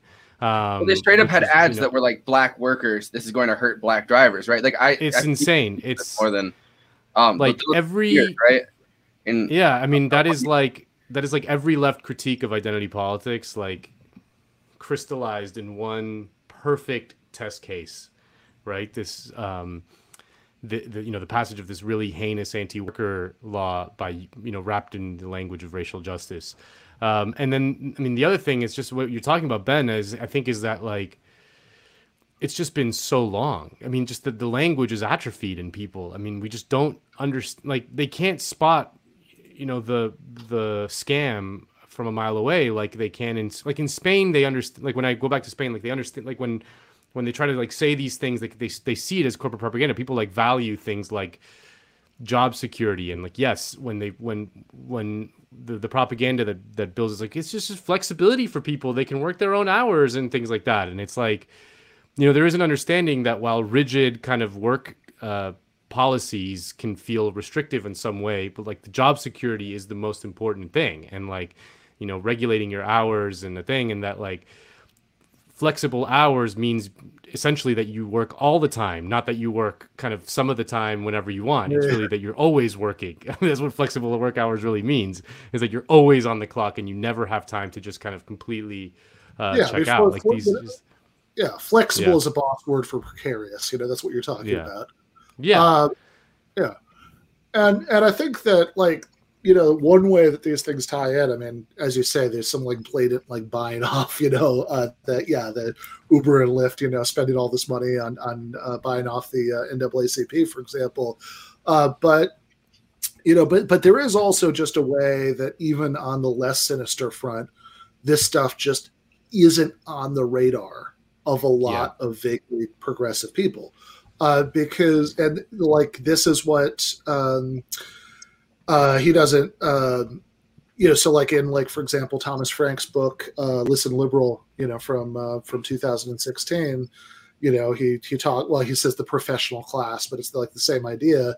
You know, he talks about how, as the Democratic Party has since the 70s catered more and more towards this, you know, this professional strata, then what you get with that is this vision of liberalism that is seeing the world the way that they see it, you know, which is, we're talking about educated, credentialed professionals who tend, you know, because their entire lives are arranged around and oriented towards trying to climb up those educational and career ladders, they even end up redefining social justice as just having more fair educational and career ladders. So like the cream of the crop from every identity category can rise through those ladders without any kind of impediments, you know, to their meritocratic, you know, progress, which of course, if you see it that way, then yeah, you're very concerned about like what, you know, Harvard admissions looks like. You're very concerned about the, Goldman Sachs just had their first like gay Latino partner, and that was treated as like this massive social justice thing. Like, you know, you're very concerned with that. You're much less concerned with the Uber driver, like living in this neoliberal hellscape, or, you know, the Amazon workers, because that just doesn't even really intersect with your, you know, with like the conception of justice that's really motivating your whole project. Well, for the average PMC type, Uber is incredible. Like, it's just like the best thing ever, you know, like all these apps, the Postmates, for the average PMC type that is doing okay. Those apps are they're like manna from heaven. They love that shit. You know, they do provide like a genuinely decent, you know, good service that makes their lives kind of easier, you know? So like they love that shit. They just never think of the implications of it, because it you know, allows them to you know, get drunk at the after work happy hour on Fridays without having to drive home.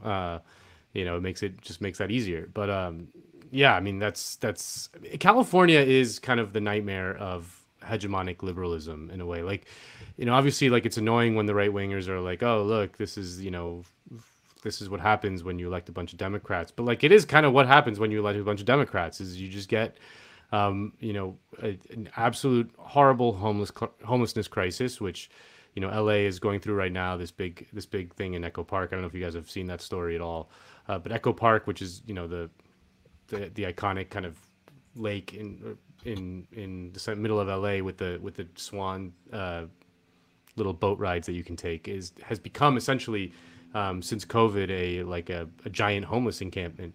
And the city and the police just kind of removed all of them last weekend at the behest of all these kind of the same people who were saying Black Lives Matter, no human being is illegal, justice for George Floyd, 2 seconds ago, right? It's an incredibly liberal area. And the council member in that region is an incredibly liberal kind of Democrat. Like, you know, he's not like some, you know, Chuck Schumer type or something. I mean, I guess Chuck Schumer's wrong. He's not like some Amy Spanberger type. Or, yeah. To put like he's like a liberal guy. And they were happy to get the cops on these, you know, obviously mostly, always has to be said, mostly Black and brown homeless people, and just get them the hell out of my sight. You know, like it's really what it was. And it's just, it is the vision of a nightmare sort of liberalism, is this kind of like it's the NIMBY, superficial, it's the NIMBY thing, right? The NIMBY thing, like not in my backyard. Oh yeah, I mean, yeah. Yeah, right. Think of the Dead Kennedys song "California Uber Alice." Yeah, no, for sure. And I think, like, you know, before leaving the topic, you know, I mean, a point like we're making about this, you know, about this part of the population we're talking about, professional managerial class, you know, isn't that, like, it's, you know, I think sometimes so many people in sort of progressive-y, lefty spaces are so used to like a certain kind of like really dumb identity politics that they sort of hear everything through that prism, or they're so used to making everything about individual moralizing that they hear everything through that prism. And so you start saying, oh, there's this kind of liberalism that's like that really reflects the sort of worldview of professional managerial class. And what they hear is that you're moralistically attacking individuals for belonging to this part of the population, which is not at all the point. I mean, look, I mean, it's clearly not the point when I talk about it, because I mean, what do I do? I have a day job at a college, and I write shit, and I do media things. That's PMC if anything is. Yeah. We're in the PM. I'm in the PMC. Come on, like, yeah. Forrest is aspiring PMC, but yeah, okay, we'll get there soon. Eventual PMC. Yeah. So it's like that's not the you know, that's not the point at all. You know, it's not about denouncing anybody for, you know, for belonging to this. It's about thinking about the difference between a working class politics and PMC politics, you know, and what kind of vision of the world we want to have, what kind of political organizing, you know, we want to do, and that, you know, to like to my mind, that's the point of bringing it up in the first place. Well, the barriers to it are also really, really, I don't know, the barriers to it are never clear, because the first Uber driver that or Lyft driver, Uber driver, I don't remember, that existed in this part of upstate New York, because it took us a really long time to get Uber and Lyft, you know what I mean, up here. The first one was my film professor, like one of my film professors, and it was his second semester teaching, because they had fired a professor for allegedly saying something racist or something, and they hired this guy, I mean, it was in the paper and everything, so I don't think he'd care if I said his name, Chris Nostrand, who is like a really good, like, you know, he was aspiring documentary filmmaker, but he was the first Uber driver, and they tried to put it as like this big story, like, because this is like literally just a college as a town, you know what I mean? Like New Paltz is. So they tried to put it as like this feel-good story, like college professor earns extra money by driving an Uber and picks up Kingston mayor. Like, it's like one of those things where you'll have these feel-good stories. It's like, you know, little girl sells lemonade to raise money for her brain cancer treatments. Community rallies. Well, and it's not that. I mean, it's not that dramatic because that dramatic. But the structure of the story is the same. That it's like you're describing something that shouldn't exist and like turning it into a feel good story. It's and of course, stuff like that happens all the time. This is like a lot of educated professions are becoming more and more proletarianized. You have people who are doing exactly that kind of thing. I'm sure you have tons of people who are, people in the same sort of trends that lead to, the Uberization of cab driving also lead to the Uberization of journalism and academia. People stringing together all kinds of freelance jobs with no health insurance and all that stuff. But I think, it's also worth saying, just on a larger Marxist point, that a lot of people who fall into this category of the population are also technically part of the working class, but. The reason it's worth making this distinction is precisely because we care how people think of themselves, how they orient politically, how they try to organize. Because the more people think of themselves as professionals and subscribe to this kind of liberal worldview, the less useful they're going to be for any kind of potential class politics. Whereas the more they think, oh yeah, I'm being screwed over, I need to organize a union. The better we all are. They're going to try to manage the revolution when it inevitably comes. Well, this is something that I talk about with what I assume is friend of the show, Daniel Bessner. We talk about it a lot, in our private lives. It was when we're talking about all the cancel culture stuff and why there is so much of it going on in these kind of PMC circles, and it's because of what you're talking about. The proletarization of the PMC is leading them to essentially basically throw this temper tantrum, right? Because they were kind of told that they were going to be some of the victors in the game of capitalism, and they are increasingly realizing that they are not, especially in the industries where cancel culture is most virulent, academia and the news media, the media broadly speaking. Yeah. Because it used to be these jobs were pretty were a solid winner in the economy. You weren't going to be a bajillionaire, but you were living a pretty decent life for not a huge amount of work. Here in Hollywood, if you were some writer for TV sitcoms in the 1980s, a unionized gig, paid well, you wrote not that much, and it was just a sweet ass gig. Then you get those syndication checks. Oh my goodness, yeah.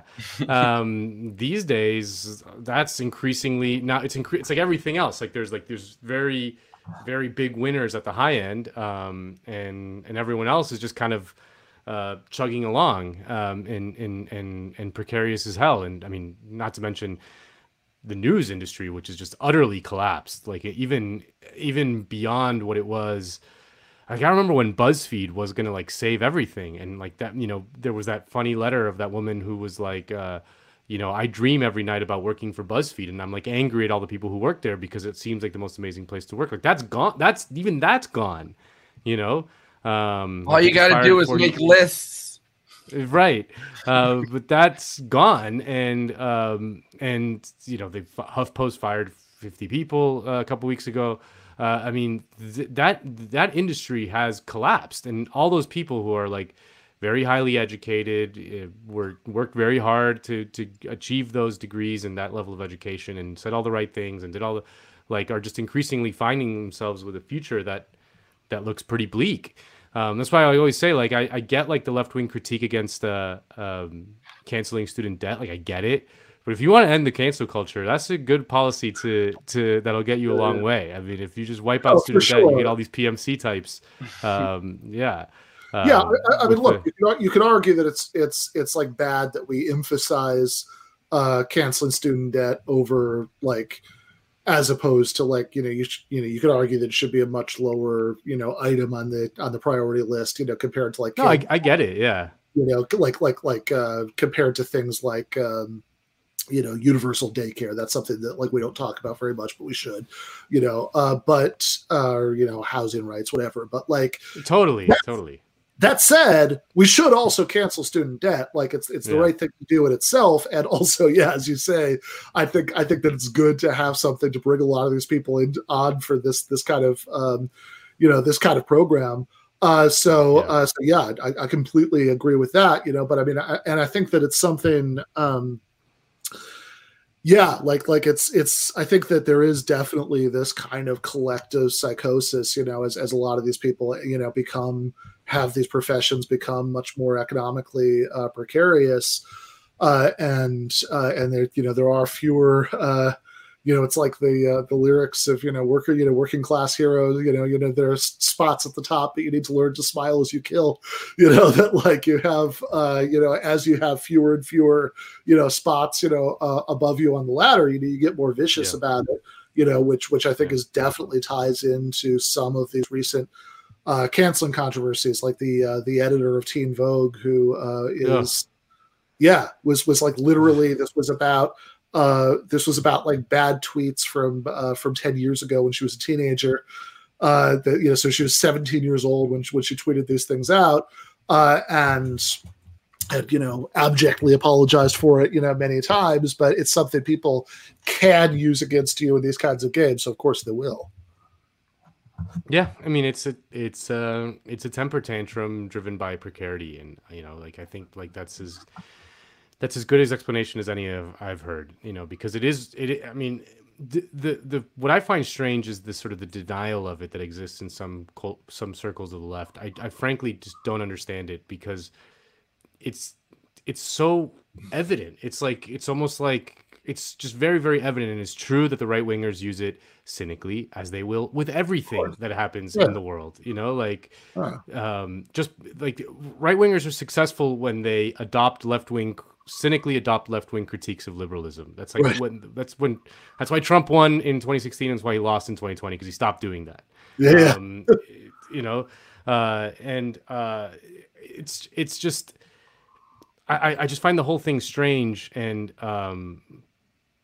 because on the one hand there's this denial that it exists, and then there's this other strain of like overemphasizing any criticism as harassment, and I think those two things are in tension. Like it's either one or the other, right? Like, well, this is a really strange thing, because you get the exact same people who say, "Oh, cancel culture doesn't exist. You're just talking about criticism."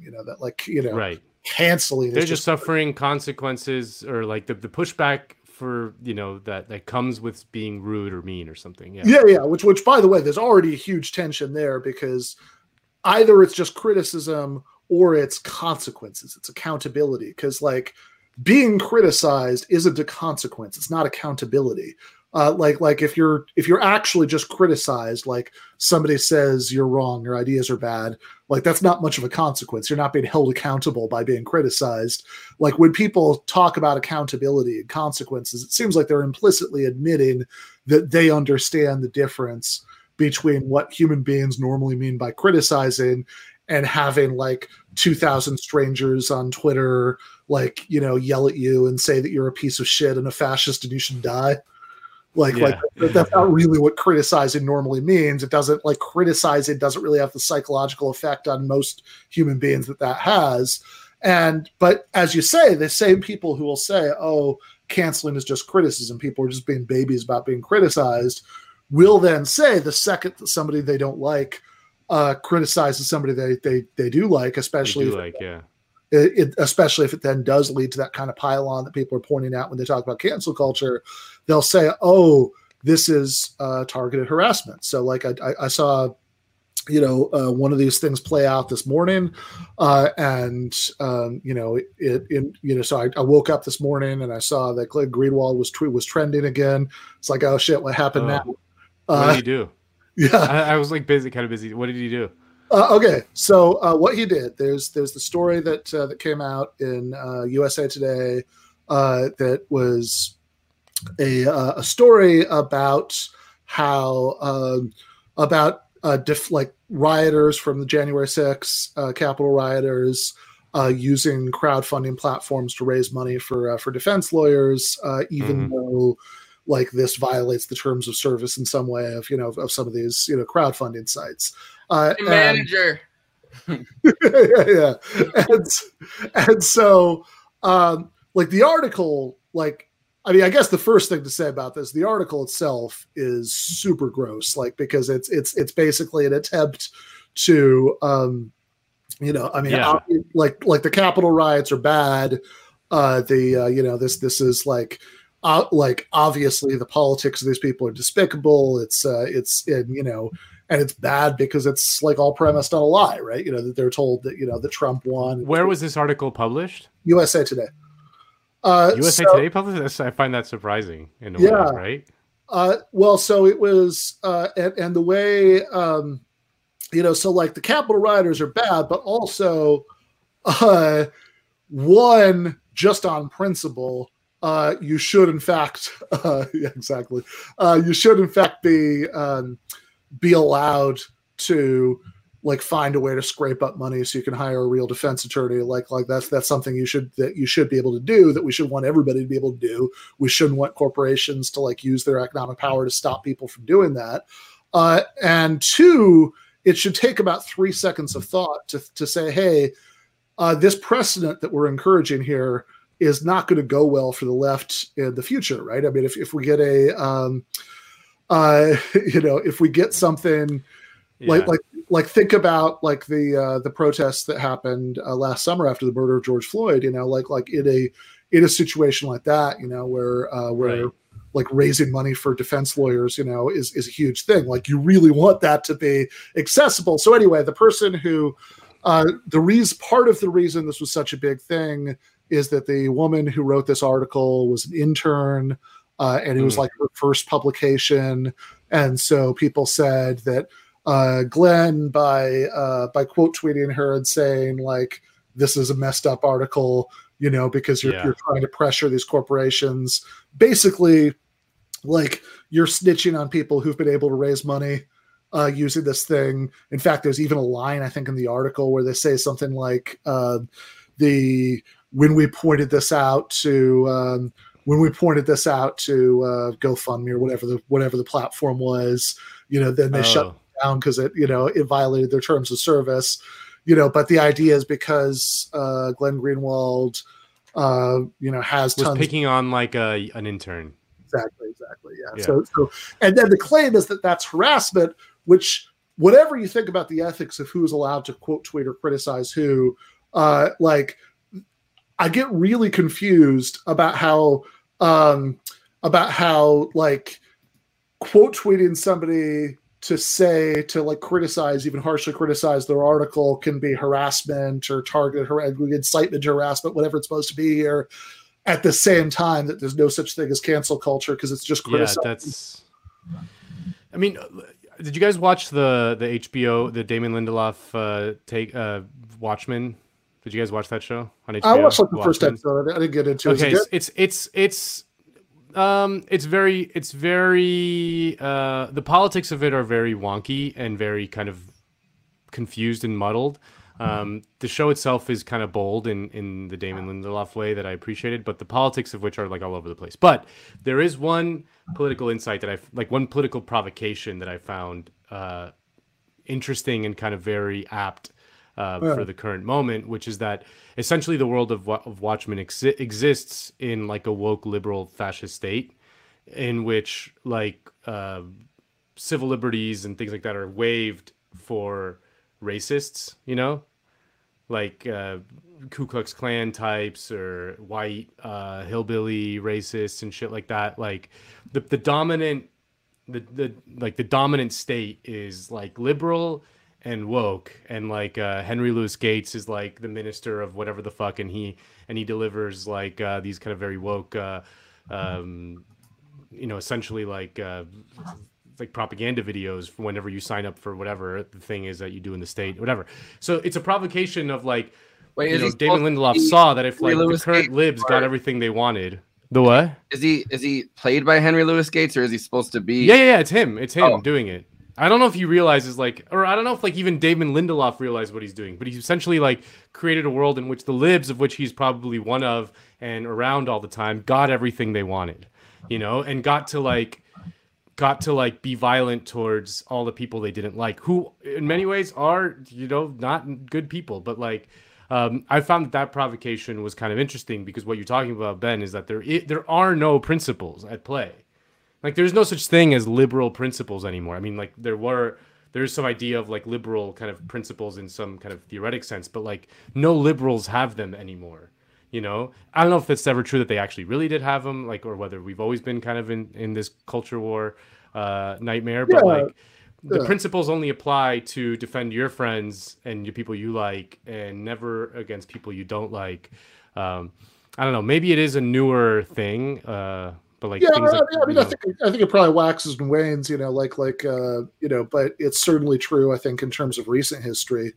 That a lot of liberals and liberal organizations seem to have stronger principles about, things like free speech. I mean, if you think about some of the cases that the ACLU used to do, you know, that seem to not at all be reflected in the stances of even some of those same organizations now, because it's this sort of, and really, I think in a way it does tie into this kind of like, you know, quasi meritocratic, like liberal vision of social justice, because, you know, once you've removed a lot of these arbitrary prejudice barriers, you know, to advancement, but clearly the world is still incredibly fucked up. You know, that there's still, you know, things happening, like, you know, George Floyd being murdered by the police, and, you know, et cetera, et cetera.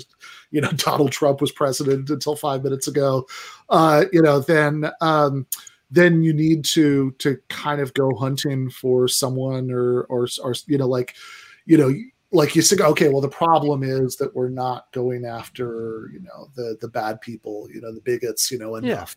Yeah. Well, it's like the discourse around any like mass shooting or whatever is always like, why isn't this person being called a terrorist? Yeah. Because what we should want is this category of terrorists. Is just expand the net of people that we just kind of like throw a black bag over their head and take them to Guantanamo. You know, open up Guantanamo for everybody, baby. Yeah. That's the real.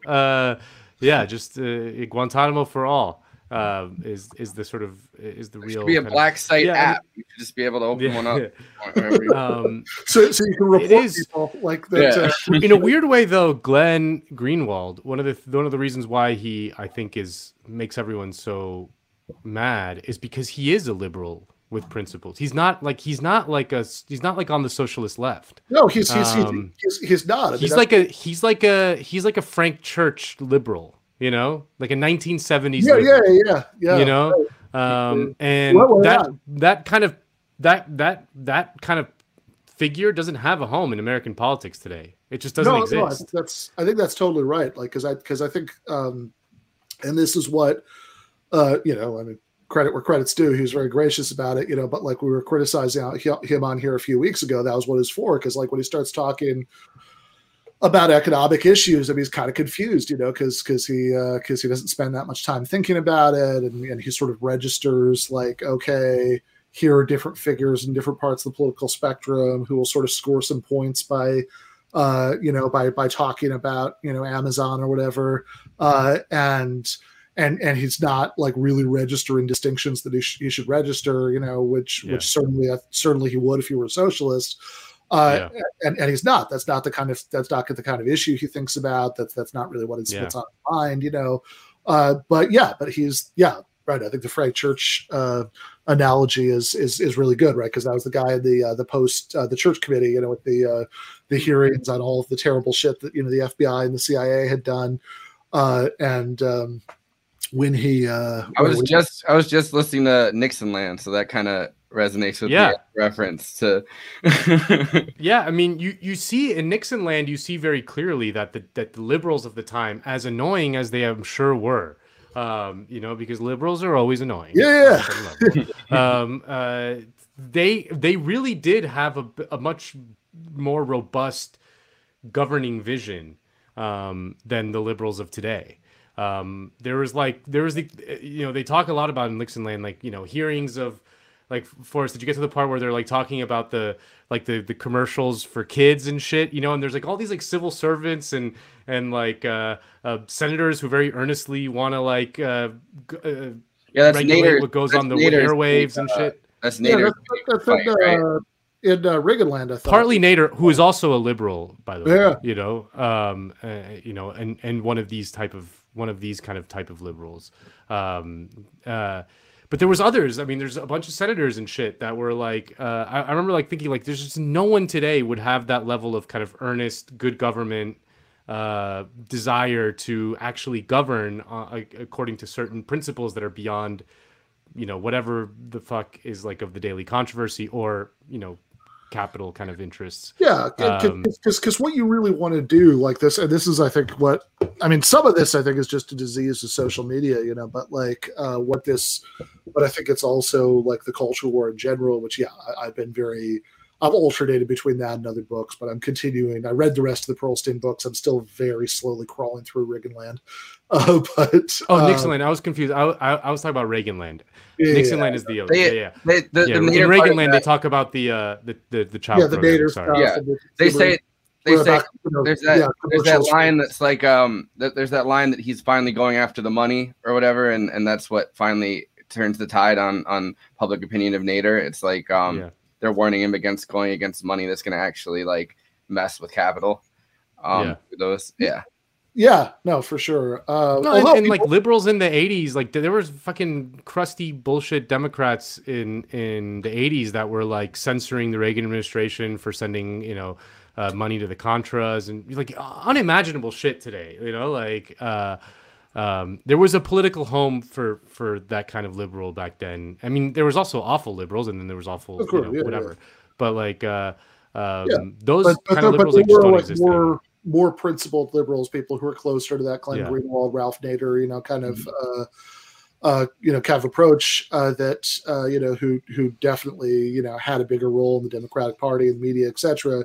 And I think part of what, and in Reaganland especially, like they're really tracing like maybe the beginnings of this, or certainly like a phase of it that the stuff right now traces back to, of this kind of perpetual culture war that we have in American politics, in the way that like a lot of that was one of the most shocking things to me about Nixonland, is just like how much I recognized a lot of the culture war bullshit.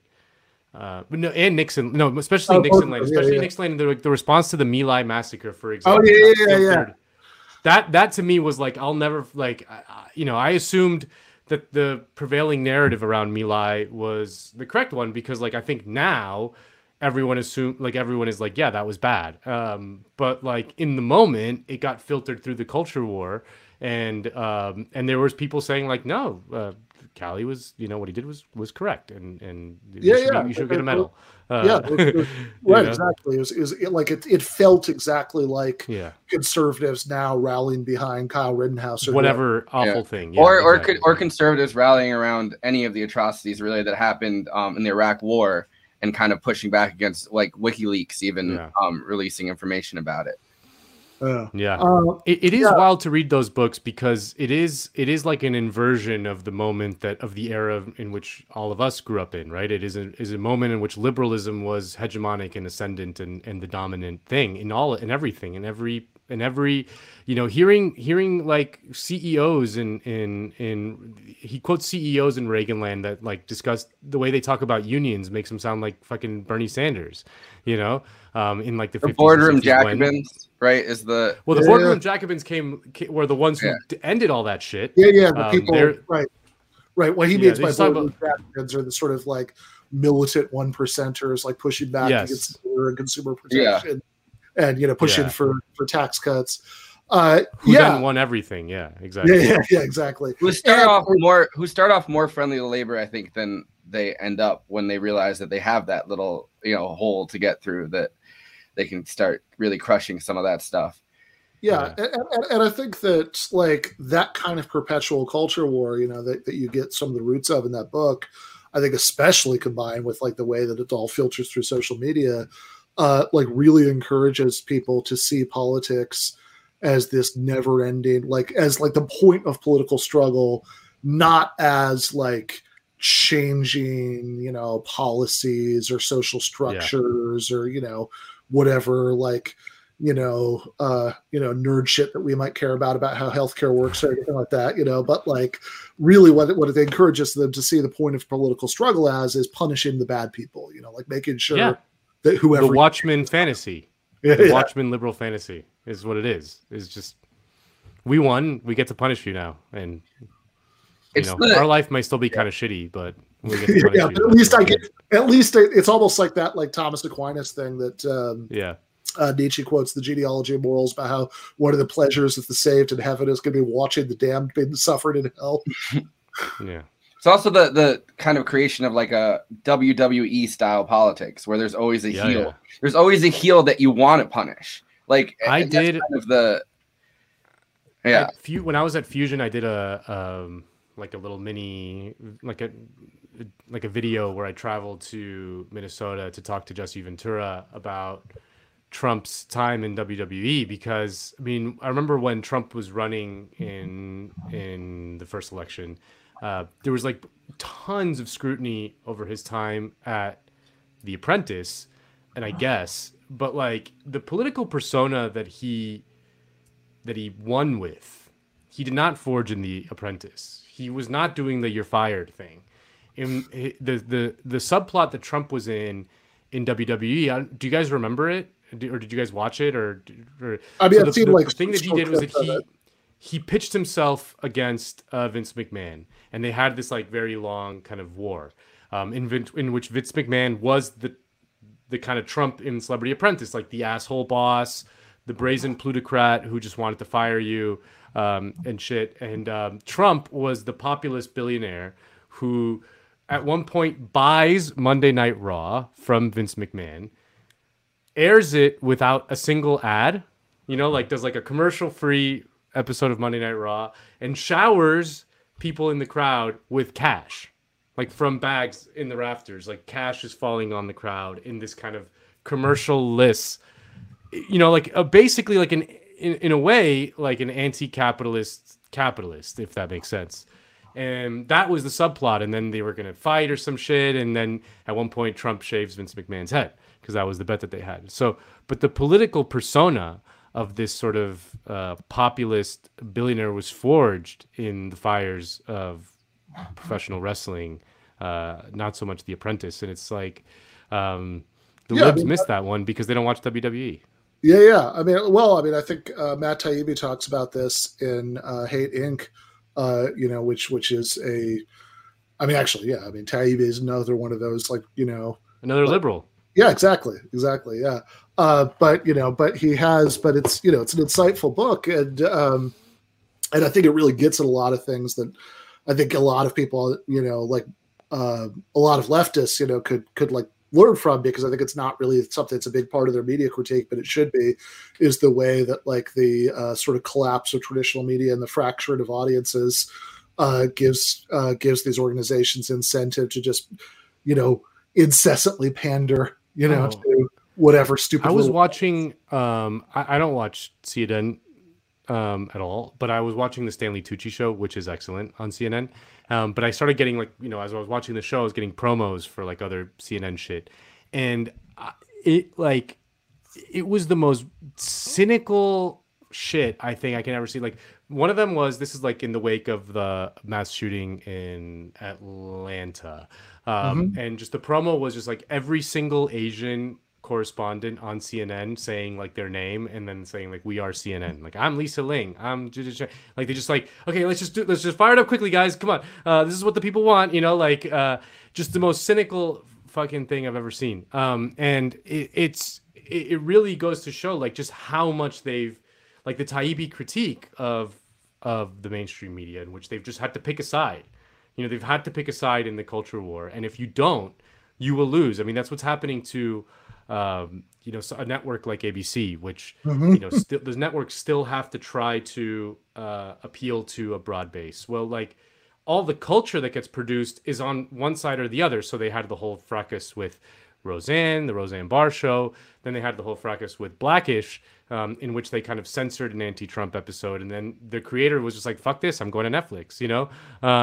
And it's just like I kind of sympathize with the networks, because it is impossible in this day and age to appeal to, for lack of a better term, both sides.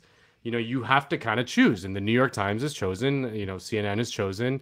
Fox News CNN chosen. Hired Jeff Zucker, right? The ESPN guy. Yeah. For that very reason. Yeah. Well, he made his name at NBC. He was like an NBC wunderkind. Ran the Today Show when he was like 25, and was like, yeah, I mean, was one of the his big insight was like, we need to turn these kind of traditional news shows into entertainment shows. Yeah. And he crushed it in the ratings. Yeah. Yeah, no, for sure. And something Taibbi talks about in the book is the way that, like, you can understand a lot of the Trump phenomena, you know, by thinking about professional wrestling and the way that, like, there are certain kinds of heels that people like to root for, and that, you know, Meghan McCain. People say Meghan McCain is unqualified for The View. Meghan McCain is perfectly qualified for The View. She's the best thing that's ever happened to The View. You know, Meghan McCain, like, her stunning lack of self-awareness allows her to be the perfect heel. Like, that's exactly why she's there, people, so that you will get mad at her, like, every day. And that way you can be mad at the TV. ESPN had that insight when they fucking pitted Stephen A. Smith against Skip Bayless. Like, hours upon hours upon hours. And that became their programming. Like, they were just like, really, I just have to get two guys who are, like, in different ways kind of obnoxious. One of them much more than the other. I kind of admire Stephen A. Smith. You know, like, as long as they can just, like, be the Balrog fighting Gandalf, falling, you know, for all of eternity, people will watch it. That's what it is. Like, you're not supposed to like Skip Bayless. Like, the whole point of him being there was that you can hate him, and it makes you feel kind of good in a way. I mean, I sort of perversely half like Skip Bayless, there you go. I mean, although Stephen A. is much more, you know, like I think his form of obnoxiousness, you know, is much more entertaining and theatrical. For sure. And I think that, and again, like the point, like of all of this, and this is what you see in, like, people who, as you know, kind of like what you were saying earlier with the, you know, the homeless encampments in Los Angeles, you know, people who turned on a dime from last summer. They were all about all cops are bad. You know, we really need to scale back policing, maybe abolish it. And then by, like, mid-January, they were all about how every single one of these Capitol rioters need to be, like, executed. You know, that every single person who was there, you know, needs to be rounded up, and the full force of the law needs to be applied to them. And, you know, why? Because it's not really. Because all politics is about at that point is trying to look for places where the bad people, you know, the people that you hate, you know, can be made to suffer so you win. And Fox got there first. You know, like, they were the original, like, keeping people afraid 24 hours a day, 7 days a week network.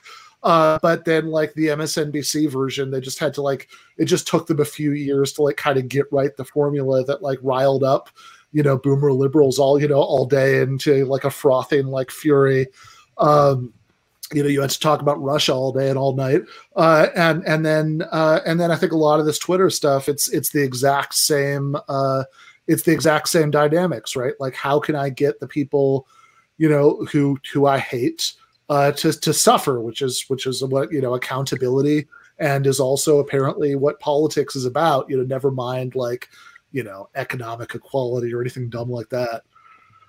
Yeah. So I do want to move, you know, before we wrap up to a couple of at least ambiguous bright spots. So one, you know, as we think about ways to move beyond this sort of eternal, idiotic, you know, like, culture war politics, you know, one of the most, you know, well, I mean, Michael Brooks always used to say, like, you know, the most gifted, you know, political communicators in the world, you know, Lula da Silva, just had all of his child, which is a like an unambiguous good. But yeah, Forrest, let's play that clip. Brazil's former leader, Luiz Inácio Lula da Silva, took aim at the policies and the COVID-19 response of Jair Bolsonaro, the man he's rumored to be eager to unseat. Esse país não tem governo. Esse país não cuida da economia. Esse país não cuida do emprego. Esse país não cuida do salário. For people listening to this later in the podcast, is talking about Lula's first address since jobs, the judge of this building, the Supreme Court in Brasilia, quashed his corruption convictions earlier this week. Lula's supporters were out to trumpet his innocence, but the current president said the court should rethink its decision, adding that the leftist administration was nothing other than a catastrophe. The case against Lula was dismissed on a technicality, meaning that he can run for office now once again, should he wish to. A minha cabeça não tem tempo para pensar em candidatura em 2022. Tá? Quando chegar o momento de discutir em 2022, nós vamos ter imenso prazer de anunciar ao Brasil. He's talking about thinking about running in 2000. Some are already looking into Brazil's political crystal ball. A new opinion poll suggests that Lula and his arch-rival Bolsonaro would have the support needed to reach a second-round face-off at next year's ballot. I think it means, first of all, that the rule of law in Brazil came out as a winner, that democracy came out winning, because Lula, as you already mentioned, in 2018 should have run for president. He was illegally removed from the race. He was in jail for 580 days.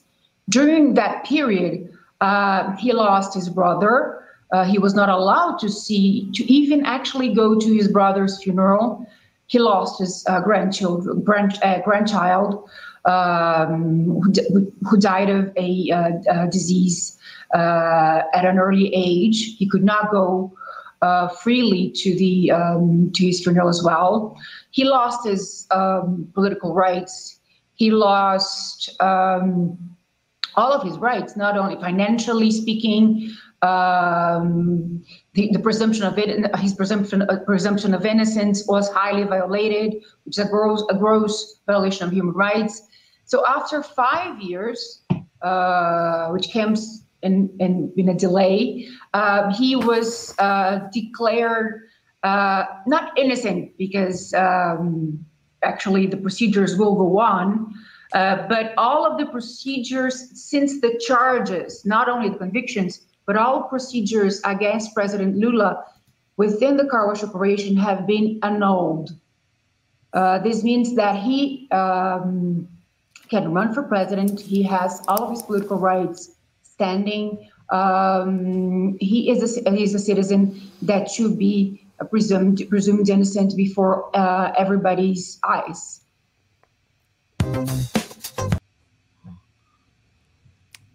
You know, it's funny, we were just talking about our good liberal friend Glenn Greenwald. Like, it's impossible to imagine the pretty stunning political developments that are happening in Brazil without his journalism, really. I mean, it's just, it's hard to overstate just how impactful those leaks were in discrediting a political figure like Sergio Moro, who was the judge, the prosecutor who basically got Lula in prison, became like just an international celebrity. Like, just look up on YouTube that guy's name and you'll see him invited speaking at universities all over the world at prestigious events, seen as a hero of anti-corruption. And Anderson Cooper produced like just an absolute like tongue bath of a segment for 60 minutes about it. And I have a couple seconds of that as a clip. Oh, really? Yeah. Okay. Yeah, let's do it. All right. Come on. But yeah. So that you have like Sergio Moro, who was riding high, and these revelations that Glenn published at great actual personal risk. you know, to himself. Yeah, I mean, like, you know, to like being like literally like, you know, certainly legal risks. Yeah. The psychotic and, like single-mindedness that Glenn shows by like, you know, getting really angry about a USA Today story, which I just have not read a single USA Today story in, you know, maybe in my lifetime. That level of kind of single-minded focus is what leads him to be a good investigative journalist. I mean, investigative journalists are not, they're not like very good social creatures. You know, you have to be kind of, you have to have kind of a desire, some desire to piss people off all the time. And those are the best. The best ones are like that. It's just a strange profession. It's not a, we made that point in our criticism of him kind of. Oh, really? Yeah. Yeah. That he's still like, yeah. I mean, look, and of course, like we preface the whole thing, you know, saying like, I think that like some of his assessments about U.S. politics are wrong. I think that it's because we're Marxists and he's not. Yeah, he's missing the boat on some important economic issues, but like also this is a guy who, yes, was taking these huge risks of imprisonment, of just being murdered by Brazilian fascists, who was doing that coming on the heels of having taken these massive personal risks to expose the NSA spying on everybody. And like, he's just like, you know, whatever you think of, whatever take he's got, you know, that like people so are secondary. Like, yeah, it's not like this guy is worth any like 200 of these like New York media creatures who are obsessed with hating him. What do we say? He's worth the whole lineup of MSNBC. Trade the whole that's easy. No, but I don't know if you guys saw what's been going on today. There's been a ton of shit going down today in Brazil. Like you know, two or three of Bolsonaro's, you know, cabinet ministers are out. I mean, it's the Supreme Court ruled that Sergio Moro was biased in his case against Lula. Like, I mean, it's just a total flipping of the script in a way. Like, you know how like one of the things of today is that shit gets published and then kind of nothing happens. You know, we just learn about the awful thing and then nothing happens. The awful thing just continues. I don't know. The Afghanistan papers were published a few months ago, and like it's just washed right over us. Like, not, you know, for whatever reason, this story has stuck, even though the political structures of Brazil have not changed. You know, Bolsonaro is still president, and you know, Brazil is still ruled by a very powerful oligarchy. But it's been so consequential that even under those conditions, there have been political consequences. Well, the story that came out yesterday that was fucking insane is that Deltan Dallagnol, I think is how you pronounce his name, the lead attorney on Lava Jato, and this is insane. Literally took money from some like backer or from somebody that he didn't earn through his work on Bolsonaro's regime or on the Lava Jato case, and renovated a luxury apartment for himself, which is literally what they accused Lula of doing. So they had this multi-million-dollar apartment that this guy was living in while he's prosecuting Lula's case, and he's taking this money, like this shady money on the side, and through like these contractors, and to the point where he hid it in like other people's accounts and renovating his own apartment. I mean that totally. You have that clip. Yeah. Hold on. How does car wash compare to Watergate? Car wash is much, much bigger. Deltan Dallagnol is the lead prosecutor. Bigger than Watergate? Much bigger. We already have charged more than 200 people for hundreds of crimes. Now, Operation Car Wash and the scandal uncovered by it is way too complicated to get into now. Suffice to say that it involved this gas station, these two companies, inflated contracts, bribes and kickbacks to government officials, and an elderly gentleman who flew around the world with bricks of cash, shrink-wrapped and strapped beneath thigh-high socks and a Spanx-like vest, which really explains this year's hottest Halloween costume, Sexy Car Wash Co-Conspirator. That's kind of a, I don't know, that kind of, that's amazing. Yeah, no, that's amazing. I want to get a Lava Jato t-shirt. Yeah, yes, me too. Yeah, I really want one. So Lava Jato, what that's the, car wash. What I guess, the too. Hell is going on here? Whatever. They speak Spanish, but I think they speak Portuguese. Right? Oh, is this the first time you've seen this? So yes. Yeah, Lava Jato. So there, we met those guys, by the way. I got to meet those guys. I interviewed. I don't know, that kind of, that's amazing. Yeah, no, that's amazing. I want to get a Lava Jato t-shirt. Yeah, yes, me too. Yeah, I really want one. So Lava Jato, that's car wash, I guess, in whatever. They speak Spanish, but I think they speak Portuguese, right? Portuguese in Brazil. So yeah, Lava Jato. So there, we met those guys, by the way. I got to meet those guys. I interviewed them. I mean, that's incredible. I mean, I couldn't even see anything like that happening in the, I mean, usually in the United States. Where a senator would go to jail and the head of an oil company would go to jail. That's exactly. Like those, you mean like Steve Mnuchin would have gone to jail? Steve Mnuchin would have went to jail. Yeah, yes. Exactly. I mean, usually when you hear about white collar crime in the United States, which isn't even often, but right. The few times it does happen, usually it's somebody lower on the totem pole in comparison. When I met him. Yeah. So wow, that is that's a good little I want to get a Lava Jato history nugget. Yeah. So the whole spectrum of shitty, stupid American media, you know, from Anderson Cooper to John Oliver to Jimmy Dore, you know, and I know Dore, you know, later, you know, like said that he was mistaken or whatever, but also I think it's pretty revealing that the video is still up. I found it yesterday. Like, well, I mean, there's something admirable of no, you should keep your shitty old videos up. Like that's that. Yeah. Like I'm not gonna go after him for that. You know that part. Kyle Kalinski's old tweets. You know he keeps them up. You know, bless him. I love you know, honestly. That's such a ballsy move that I gotta respect it. You just have to respect it, man. Like I would not have stones to do that if I had those tweets. I would fucking deleted them real quick. No, I don't think you should go after Jimmy Dore, but it's interesting. He's clearly he's clearly very obsessed with how his show is perceived by people, and it's interesting that he's willing to keep that up, I think. No, I mean, like I said, I'm not going to fault him for keeping it up. Like I'm all for Kyle Kalinske in it. I just think that it's you know, I'm surprised. You know, that's a clip that Michael used to show, you know, regularly. But he, but that's. Well, I mean, it just goes to show like what happens when you don't understand, you know, kind of history. Just really, like, I mean, that's the kind of the Lava Jato thing, much like the Venezuelan, Bolivian, like quote unquote stolen election. It's like. As it happens in the news, if you have any sort of ideological background and any understanding of history, as it's happening in real time, you're like, you know, you can see what you're like. Okay, I know what's this. I know what this is. This is very obvious what this is. Like, you know, you don't have to be an expert in Bolivia to understand what it is. You just have to know a little bit basic history of U.S. imperialism in Latin America, exactly, you know, the basic structures of power in Latin America to understand like what the fuck's going on.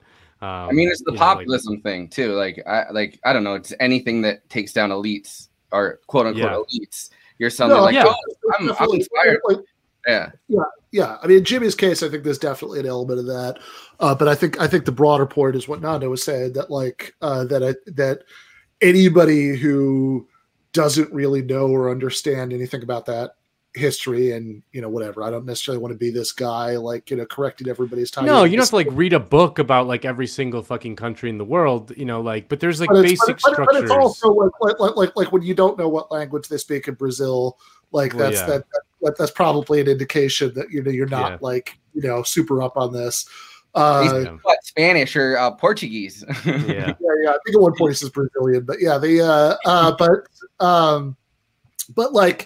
you don't have to be an expert in every one of these situations, but if you have a general sense of what U.S. imperialism has looked like in Latin America in, you know, recent decades, then the same way that they had a military coup in Bolivia, but it's totally fine. It's not like a bad coup because, trust us, the like leftist president totally stole that election.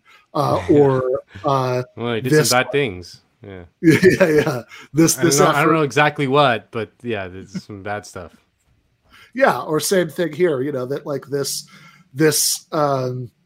you know, this effort to remove this incredibly popular social democratic president, you know, to have stop him from running again, you know, by charging him in this way after the lawfare, you know, coup against against Dilma, you know, before then, which was clearly like, you know, you just had to read just a little bit into that to kind of get what was going on there. That like you literally had like Bolsonaro when he was still in Congress and he was voting to impeach Dilma, said that he, since she was actually like a leftist, like guerrilla, you know, back, you know, when that, you know, that war was going on, you know, and she was captured and tortured. And he said, like, when he was announcing his vote in Congress, that he dedicated his vote to like the commandant, you know, at the like prison who tortured her. The jailer. Like, yeah. Her jailer. Yeah. Yeah. Yeah. So it's like, if you know, like, you don't have to know that much about this to know what's going on. But the point is, if you don't know what's going on, there was this incredibly slick, well-financed propaganda effort that lots of people, for lots of different reasons, fell for. Yeah, yeah. It's just they step on the rake every time. I mean, it's just you know, a lot of these people are kind of well-meaning, but it's a lot of them are not, and it's just it's very much like when you see I don't know if you guys saw the Washington Post editorial on Bolivia the other day, which is just like, it's stunning that it came out in the Washington Post after it was the Washington Post that broke the news in the United States that the OAS report on the Bolivian election was bullshit back in 2019. That they can then turn around now and repeat outright falsehoods, saying that Evo Morales stole the election in 2019. This was in the Washington Post editorial last week. And it's like, guys, you know, which is particularly absurd because the original OAS report, the evidence they were using that the election had been stolen in Bolivia to justify the military coup was exactly the same kind of evidence that like Rudy Giuliani was talking about, and that like that the Capitol rioters were worked up about. You know, They never even alleged that Morales had lost the election. They just suggested that he didn't win by a large enough margin. That's true. Right? That is an important difference. But like, you know, but it was the same kind of thing where they were saying, oh, you know, they're like the percentage of the vote he got in this area is like implausible, you know, given the demographics of it. And yeah, then like the second you started like looking at the fine print, even that stopped making sense. But I mean, it's the exact same kind of bullshit that American conservatives were talking about after the election here, which makes it particularly amazing that like the house organ of mediocre American liberalism, the Washington Post, would be totally buying into this when it comes to Bolivia. Yeah. Well, similarly, New York Times, I had this screenshots of this, if we got into more about this, but now that Inez is, you know, in jail, and they have like they're only holding her for 4 months. They want to like do an investigation. They want to make sure that she can't, you know, like sick people on them while she's getting the investigation. Like they want to make sure that, you know, and the investigation is over the massacres. You know what I mean? But then the New York Times turns around and released an article a couple days ago or a couple weeks ago where they're like, well, she doesn't pose any immediate threat specifically to this government. I don't understand why she's being jailed. Which, if you look at the New York Times coverage of Trump and Trump supporters and the Capitol riots, they're very much like, this is a coup. Trump, even if he's not elected, can just turn around right now and sick everybody on the Capitol. This is unsafe. I don't feel safe right now. Like all this stuff. And somehow when it's Bolivia, they don't understand how somebody, you know, not jailed could, in an actual coup situation, could. No, that's the thing too, especially because it's like, look, I mean, the Capitol, you know, Capitol riots is bad because the cause was bad and because they, you know, they were being riled up with lies and, you know, et cetera. You know, but and a lot of creepy, you know, fascisty people there, but like, but it's also nobody actually like. There's one cop who may have died as a indirect result of something that happened in the riot. A little unclear, honestly.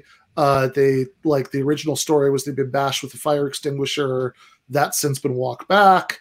They say now there's no evidence of blunt force trauma. It's possible that a chemical irritant had side effects, that complications that led to him dying. If so, that might have been friendly fire, because there were chemical irritants being sprayed on both sides.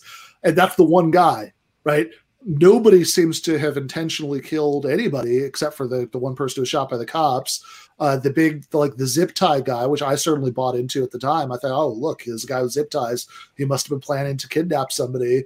That's a bartender who was there with his mom. I don't think he was planning on doing a kidnapping plot. You never know, Mom. We could take one of them. And they've now withdrawn that charge because they said he didn't bring zip ties to the Capitol. Like, he picked up some zip ties that had been dropped by a cop and had his picture taken. So none of which is to say that these are good people. I mean, these are terrible, disgusting right-wing people who had a very bad cause. They were trying to overturn what was in fact a legitimate election that had been lied to and told was a stolen election. But also it's like, okay.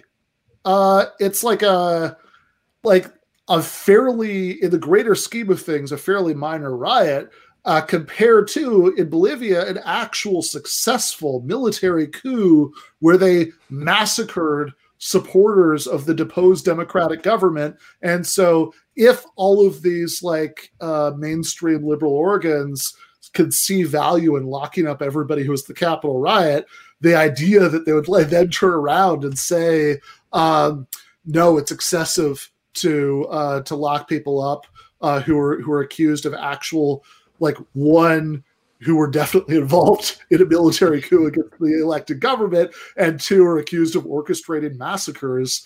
That's just such a weird, and Blinken said that, right? That they have that is very worrying. I have that, or I should have, that. Tweet. Yeah. We're deeply concerned by growing signs of anti-democratic behavior and politicization of the legal system in Bolivia. The Bolivian government should release detained. Oh, not the politicization of the legal system. By God. God forbid the legal system would be politicized. I forgot that in the United States, the legal system is perfectly not politicized.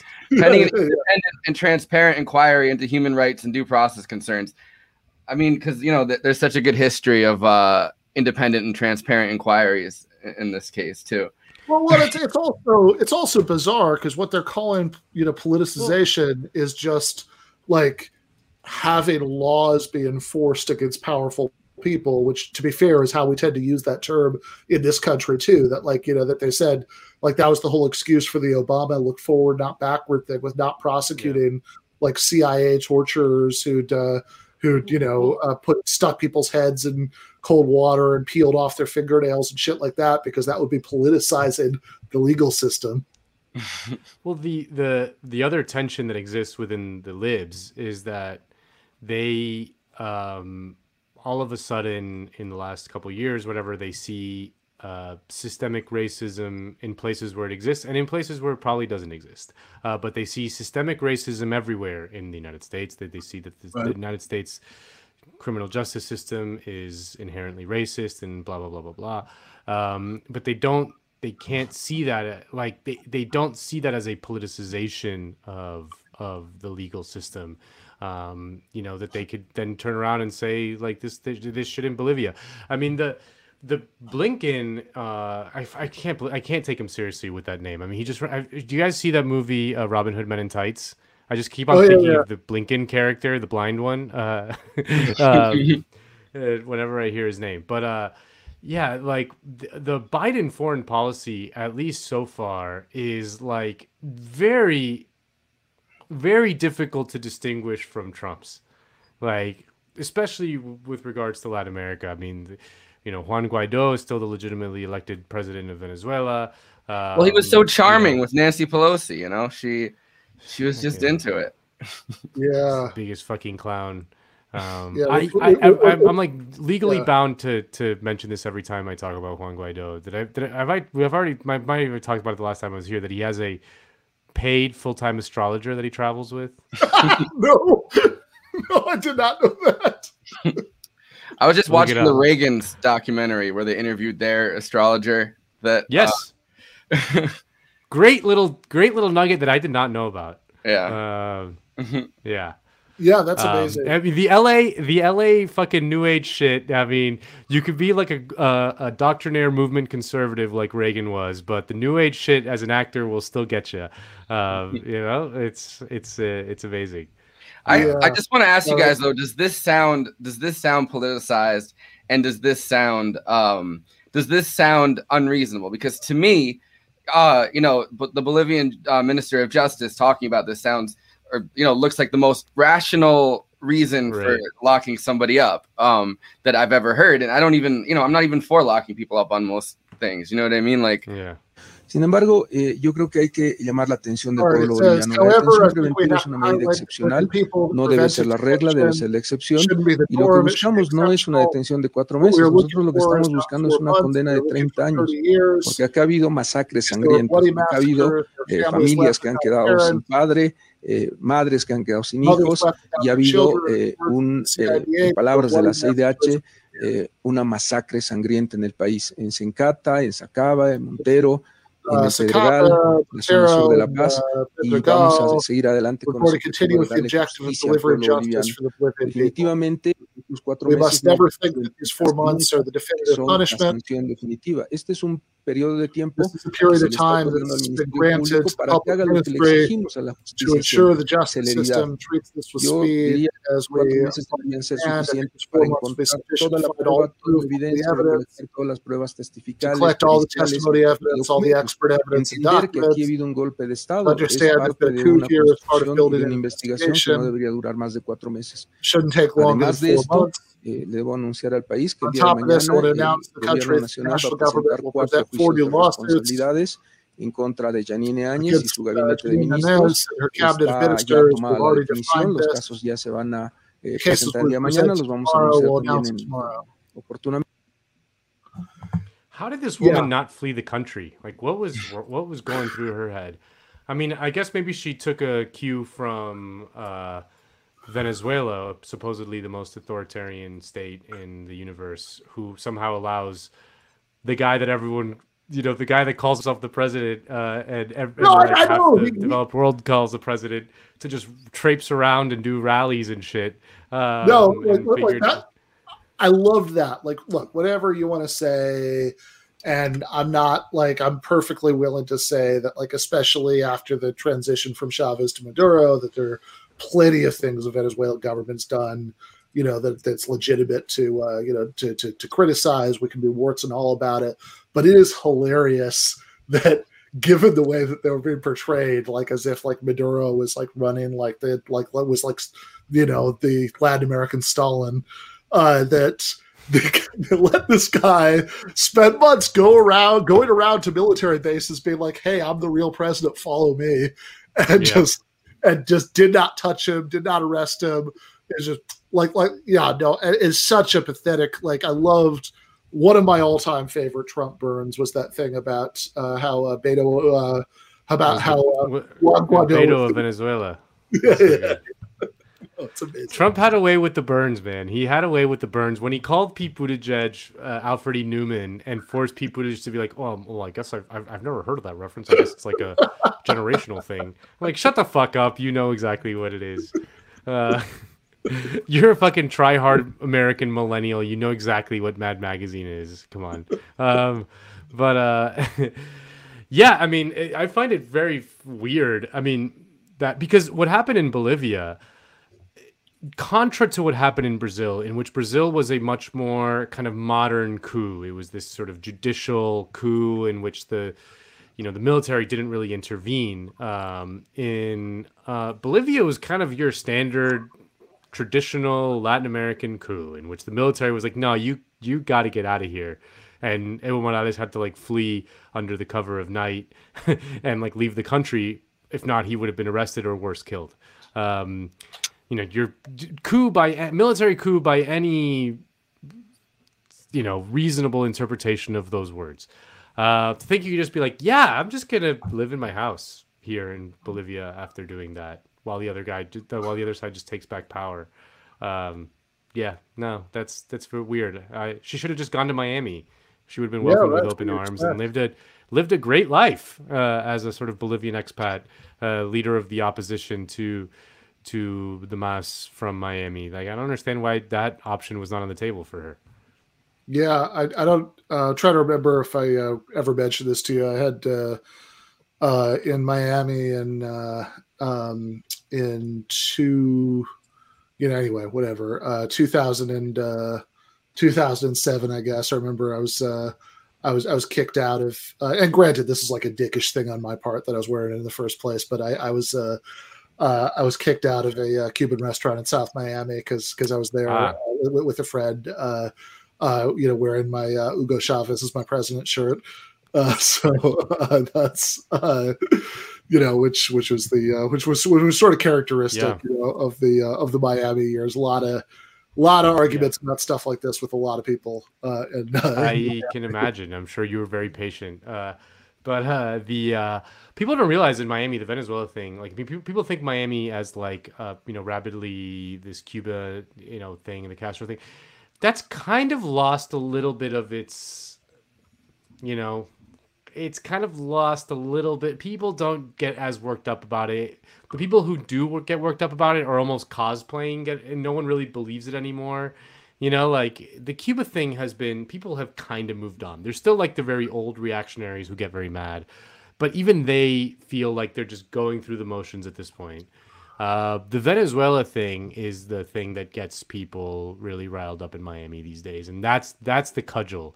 And that's the thing that's like, well, that's what we're going to become if you, lower the Medicare age from 65 to 50.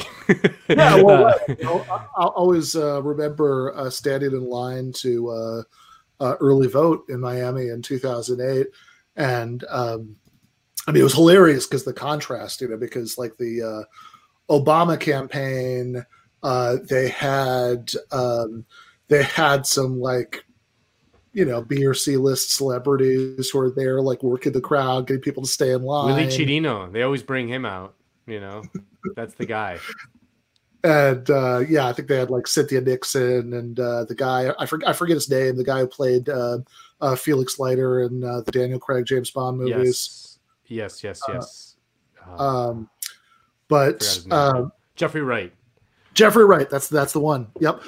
So there were like those people who were like working the crowd, getting people to stay in line, voted for the Obama campaign, and they were like passing out bottles of water, all that. Now I guess illegal in Georgia, and the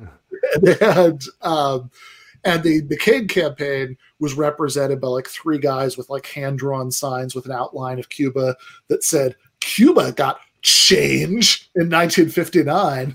So it was definitely you could tell who's going to win, but yeah, like Venezuela has that same. Ben, did you watch the 537 doc on HBO? Not 538 Nate Silver, 537. There was a documentary on HBO produced by Adam McKay, directed by Billy Corbin, who's a Miami filmmaker who did Cocaine Cowboys. He did a documentary about the 2000 election and the recount in Florida. You should watch it as someone who lived in Miami. 100%. It would be a fun kind of like little breakdown on this show. But they really capture, at that point, the Cuba shit, people were really worked up about it. Elian Gonzalez was probably the last gasp of like really authentic Cuban rage over this shit. And some of the images, I was a kid at the time there, so I remember it, but I was a kid. I was 15. I wasn't that young, but, watching those images again and seeing that whole thing. I just remember like Janet Reno, who was Clinton's attorney general, who just made a decision to send Elian back. The chance of lechuga, pepino, abajo Janet Reno, was just amazing. You got to watch it. As someone who lived in Miami, you will very much enjoy it. It captures it very, very well. Well, I thought Cocaine Cowboys was great. Cocaine Cowboys was great. Yeah, which was actually funny because I when I watched that movie, I had just moved to the new apartment that I was in. that was literally across the street from the Dadeland Mall in like South Miami, Kendall, which is the opening incident of the movie, is the Dadeland Mall massacre. So I want to, and since you brought up, have you ever seen this? This is because you brought up Venezuela and Bolivia. I just saw this yesterday. It's Chavez inviting Evo Morales to join Twitter. Have you ever seen this video? Yeah. Invitamos a Evo al Twitter. Me informan que ha sido una explosión lo de Chávez Candanga. God, he was such a fucking character, Chavez, the way he spoke. Like, I don't know if you guys speak Spanish, but just his... Y ya pasan de 100,000, me dicen los seguidores, ¿no? De mi cuenta. Twitter followers. Just algunos me critican, otros me insultan, pero ¿qué me importa a mí? Es un contacto con el mundo. Hay gente que no cree. No, ese no es Chávez, no sé qué más. Eso se lo están escribiendo. No, yo escribo mi mensajito. No, he was. Anoche quería he was great. Like, I love the way. Llegamos. Y luego, like, I love the way that Chavez would do shit, like wave around a copy of Noam Chomsky's book, Hegemony and Survival at the UN, and talk about how he could still smell sulfur from when George. Smell the sulfur. Bueno, hay sulfura en esta cámara. Aquí en las Naciones Unidas. You know, like, he was just a fucking character, man.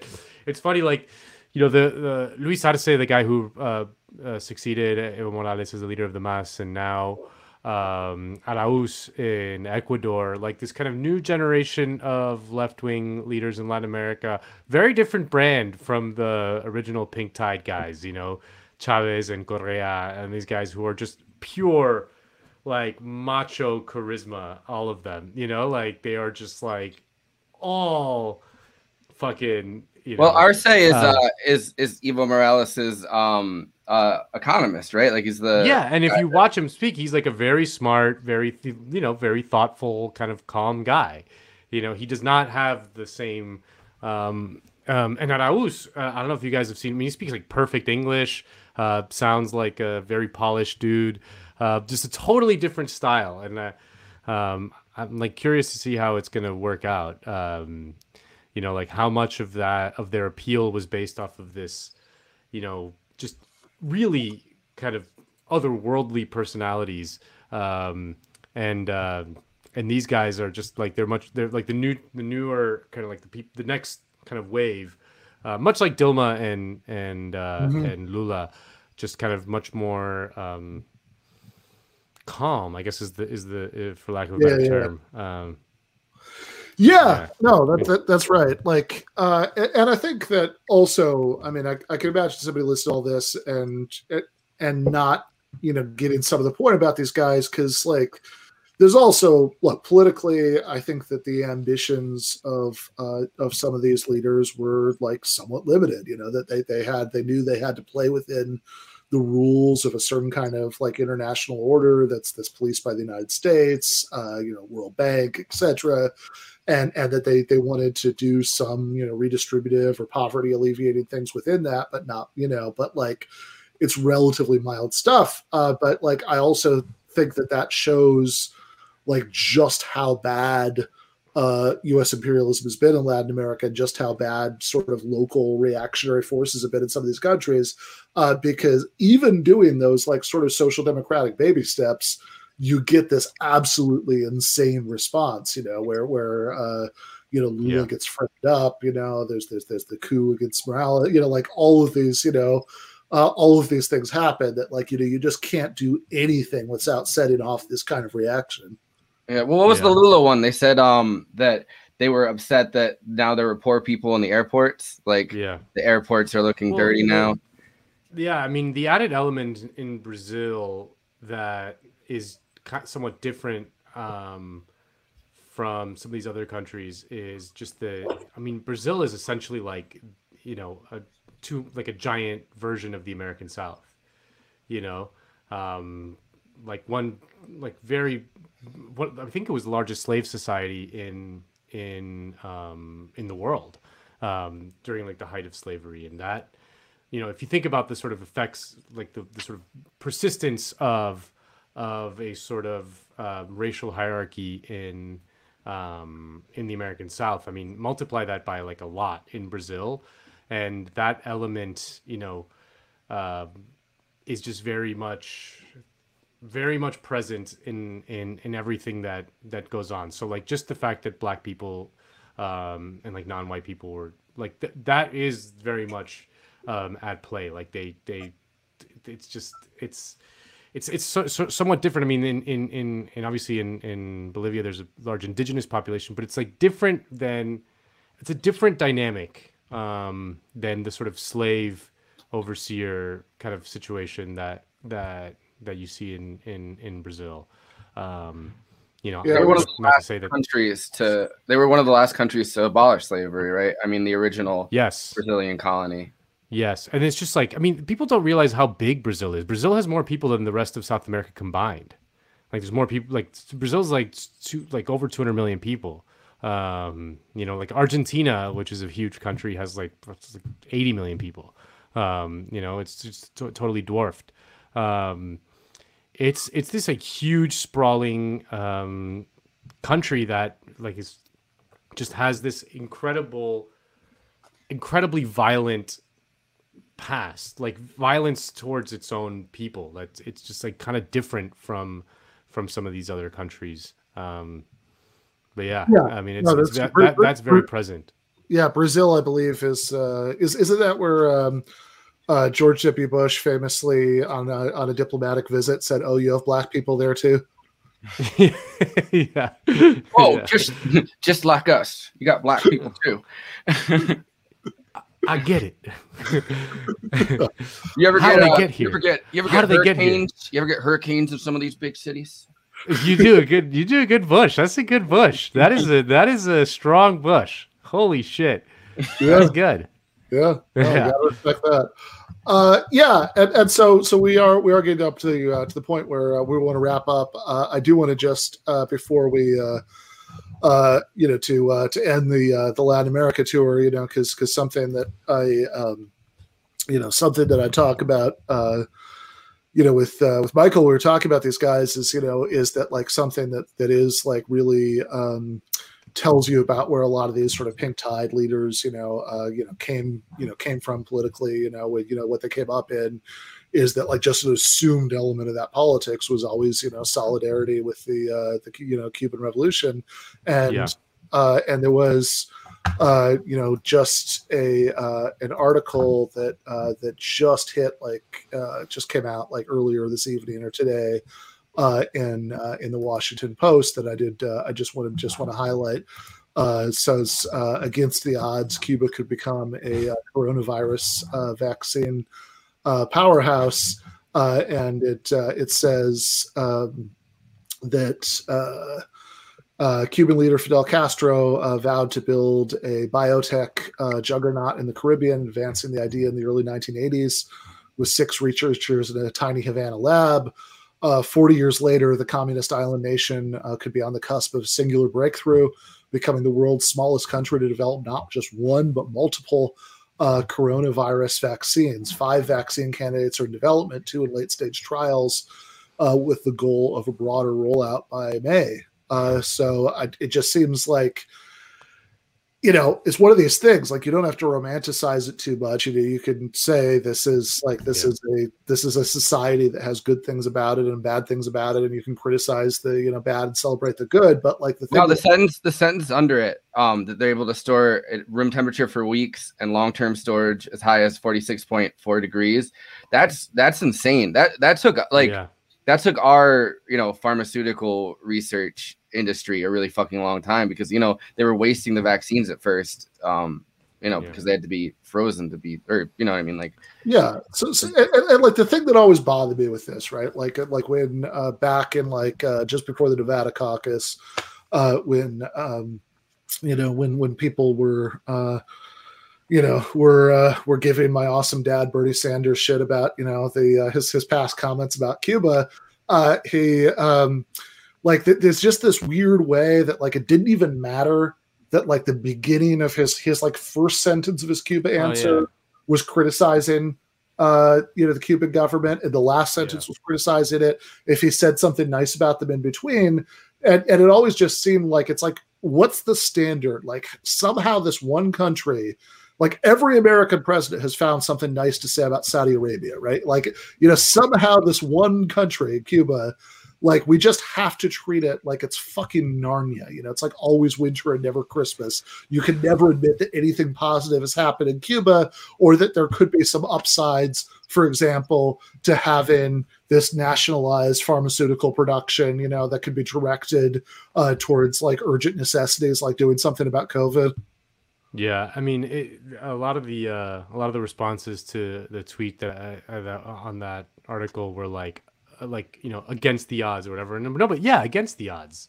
You know, like, Cuba is a fucking small island in the middle of the fucking Caribbean. You know, people talk about like the poverty there. It's like, man, you'd rather be born in Cuba than Haiti or the Dominican Republic or the comparable island nations. I mean, Puerto Rico, you could become, you're an American citizen, that gives you all kinds of advantages, obviously. But, you know, the comparable island nations of that size in that part of the world, I'm not taking my chances, being born there. They're very poor, very, very difficult lives in Cuba. Like, for all of the inherent disadvantages of both its geographic limitations, but also its economic sanctions from the most powerful country in the history of the universe, which, by the way, happens to be 90 miles away, are remarkable. It is against the odds. Like, it is remarkable the kind of things that they're able to do, in spite of those just unbelievable odds.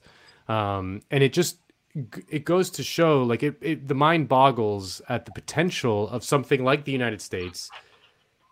Even if we were like, if we just dedicate, like, if we achieved kind of like social democracy to the extent that, like, you know, some of the Nordic countries got, you know, not necessarily a full-on revolution like in Cuba, but if we even got like to that, in which we dedicated, you know, the awesome power of our unbelievable geographic advantages, like the most geographic advantages any country could ever wish for, and just incredible wealth and power to people's needs rather than enriching capitalists. The mind just boggles at the unleashing of human potential that we could achieve. I mean, it's just it's really remarkable. Like, when you see stories like this. Even in the fucking Washington Post, of all places. Yeah, totally. By the way, somebody in the chat brings up the scene in Michael Moore's movie Sicko with the 9/11 first responders being brought to be treated in Cuba, which is funny because actually at the theater where I watched Sicko in Miami, there were actually people who walked out of the theater when they started saying nice things about Cuba. So I'm really surprised we haven't watched Scarface as a movie stream yet. Whew.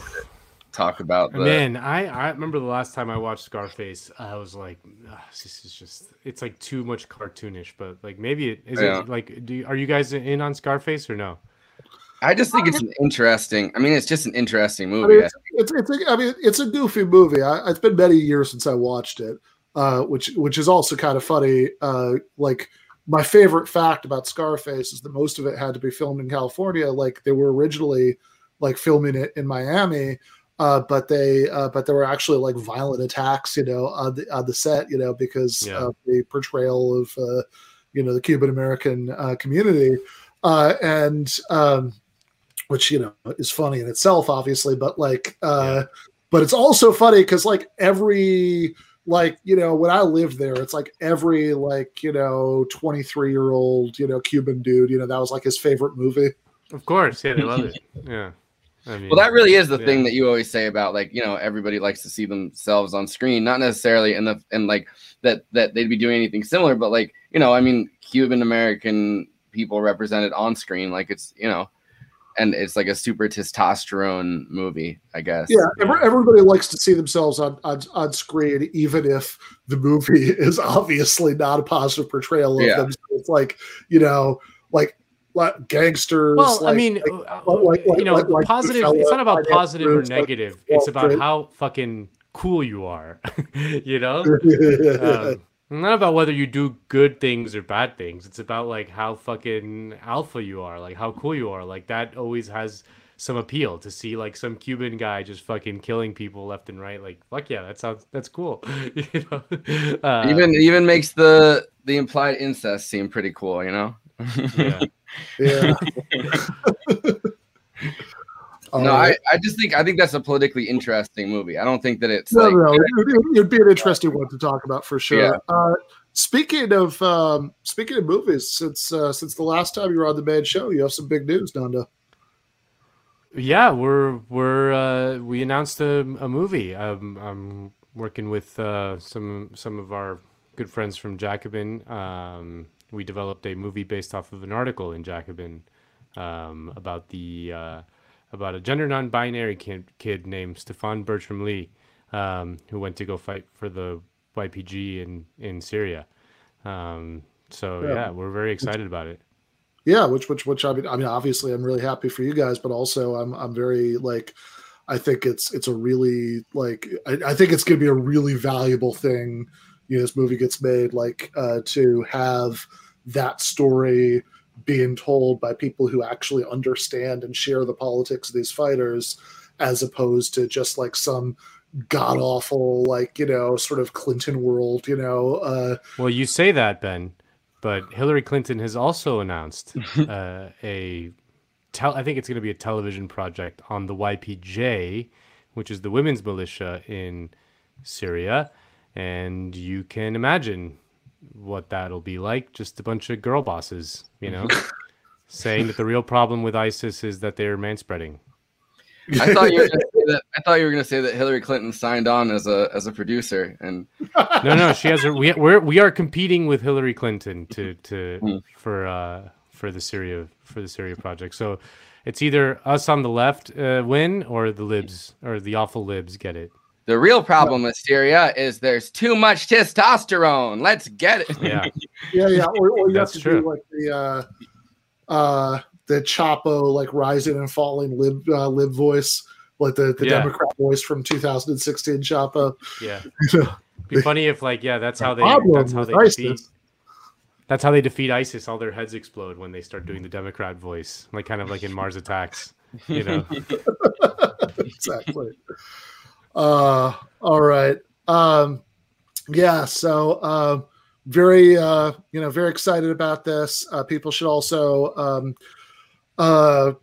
so while Nando's here, that's actually a good reminder that we still need to put out, it dropped for patrons a couple weeks ago, but we still need to release to the unwashed masses this month's Sopranos bonus episode. So maybe we should even do that tomorrow. But is a good discussion. I'll get on it when I get off. It's a classic. It's about the college. The episode where Tony takes Meadow look at college. Great episode. Yeah. Are you in the mafia? Which episode did we quote that? I feel like at the beginning of a cold open, we had like a cold open where I don't remember, but yeah. But yeah, that's right. That's the "Are You in the Mafia" episode. It's like one of the classic Sopranos episodes. I think it's one of the ones that sticks in people's minds, even if it's been a long time since they watched it. So really good stuff. Always a pleasure to talk to do those with Nando and Waz and our friend Mike Racine. Nando, you should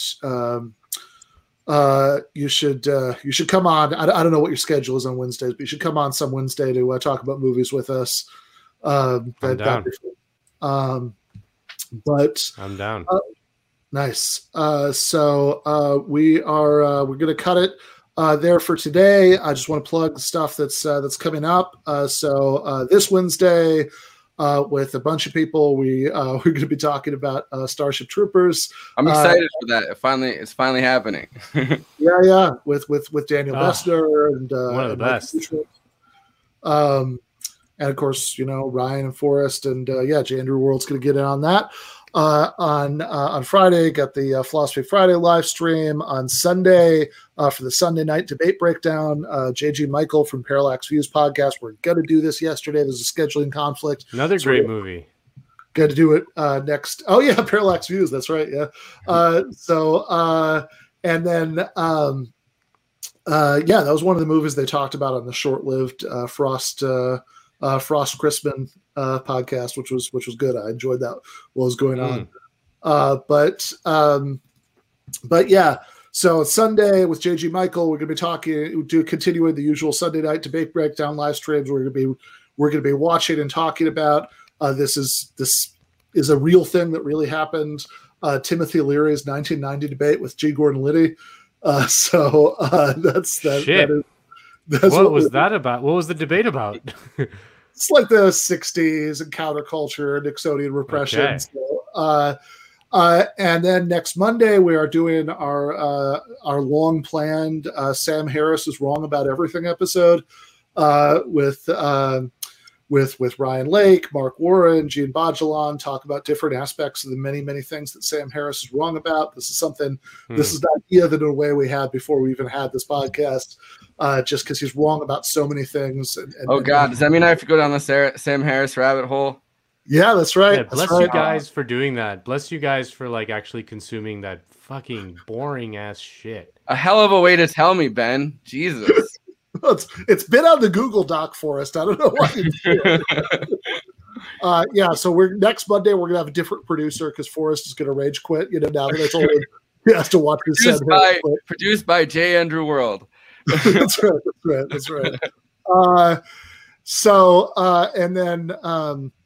And then Wednesday next week we're gonna be talking about The Shining for the Wednesday movie live stream. And it's your birthday, right? Yeah. So that was the thing, because we're going to do it because Cale Brooks wanted to come on to talk about The Shining with us. He's got some thoughts about that movie, Well, you should join us. I love to make fun of Cale. Well, I don't make fun of him. I just more embarrass him because he's so young and such a smarty pants.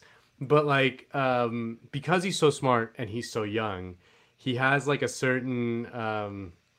I don't know. There's a certain something that comes with age. You know, I'm talking like a really old man about not everything is the, I don't know how to explain it, but I love to needle him for that kind of shit. Since I'm pretty sure I'm older than you, I can appreciate that. Yeah. How old is Cale? Cale's 23. Oh, good. I'm older than somebody. Oh my God, you're young too. What the fuck? Yeah, I'm 26. But yeah, the kids are so smart. Fucking Griscom's 26 too. The kids are so smart, Ben. I think they were not forged.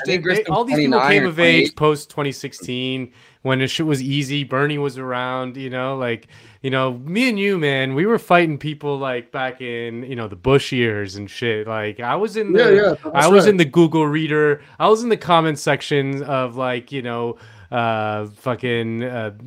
McArdle and fucking Matt Iglesias back in the Google Reader days.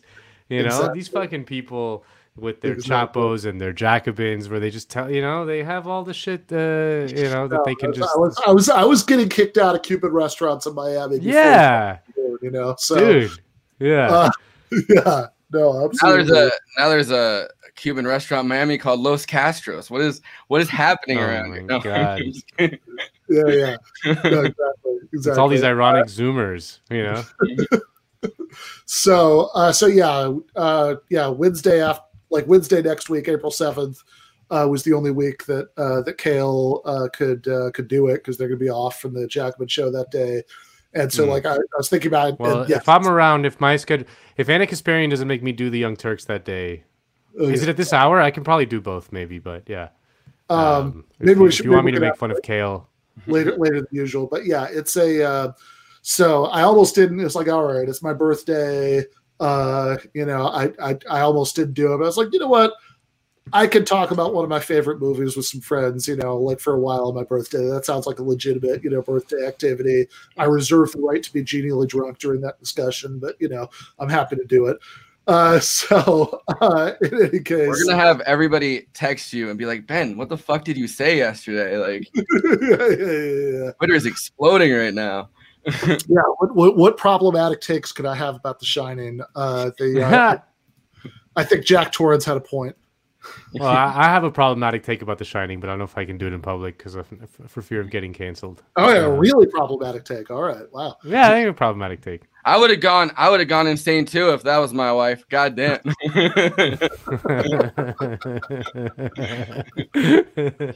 And that kid, fuck that kid. They deserve to die. Yeah. Fair enough. All right. Well, always really good to see you, brother. You too, man. I will see everybody here very, very shortly. Left is best.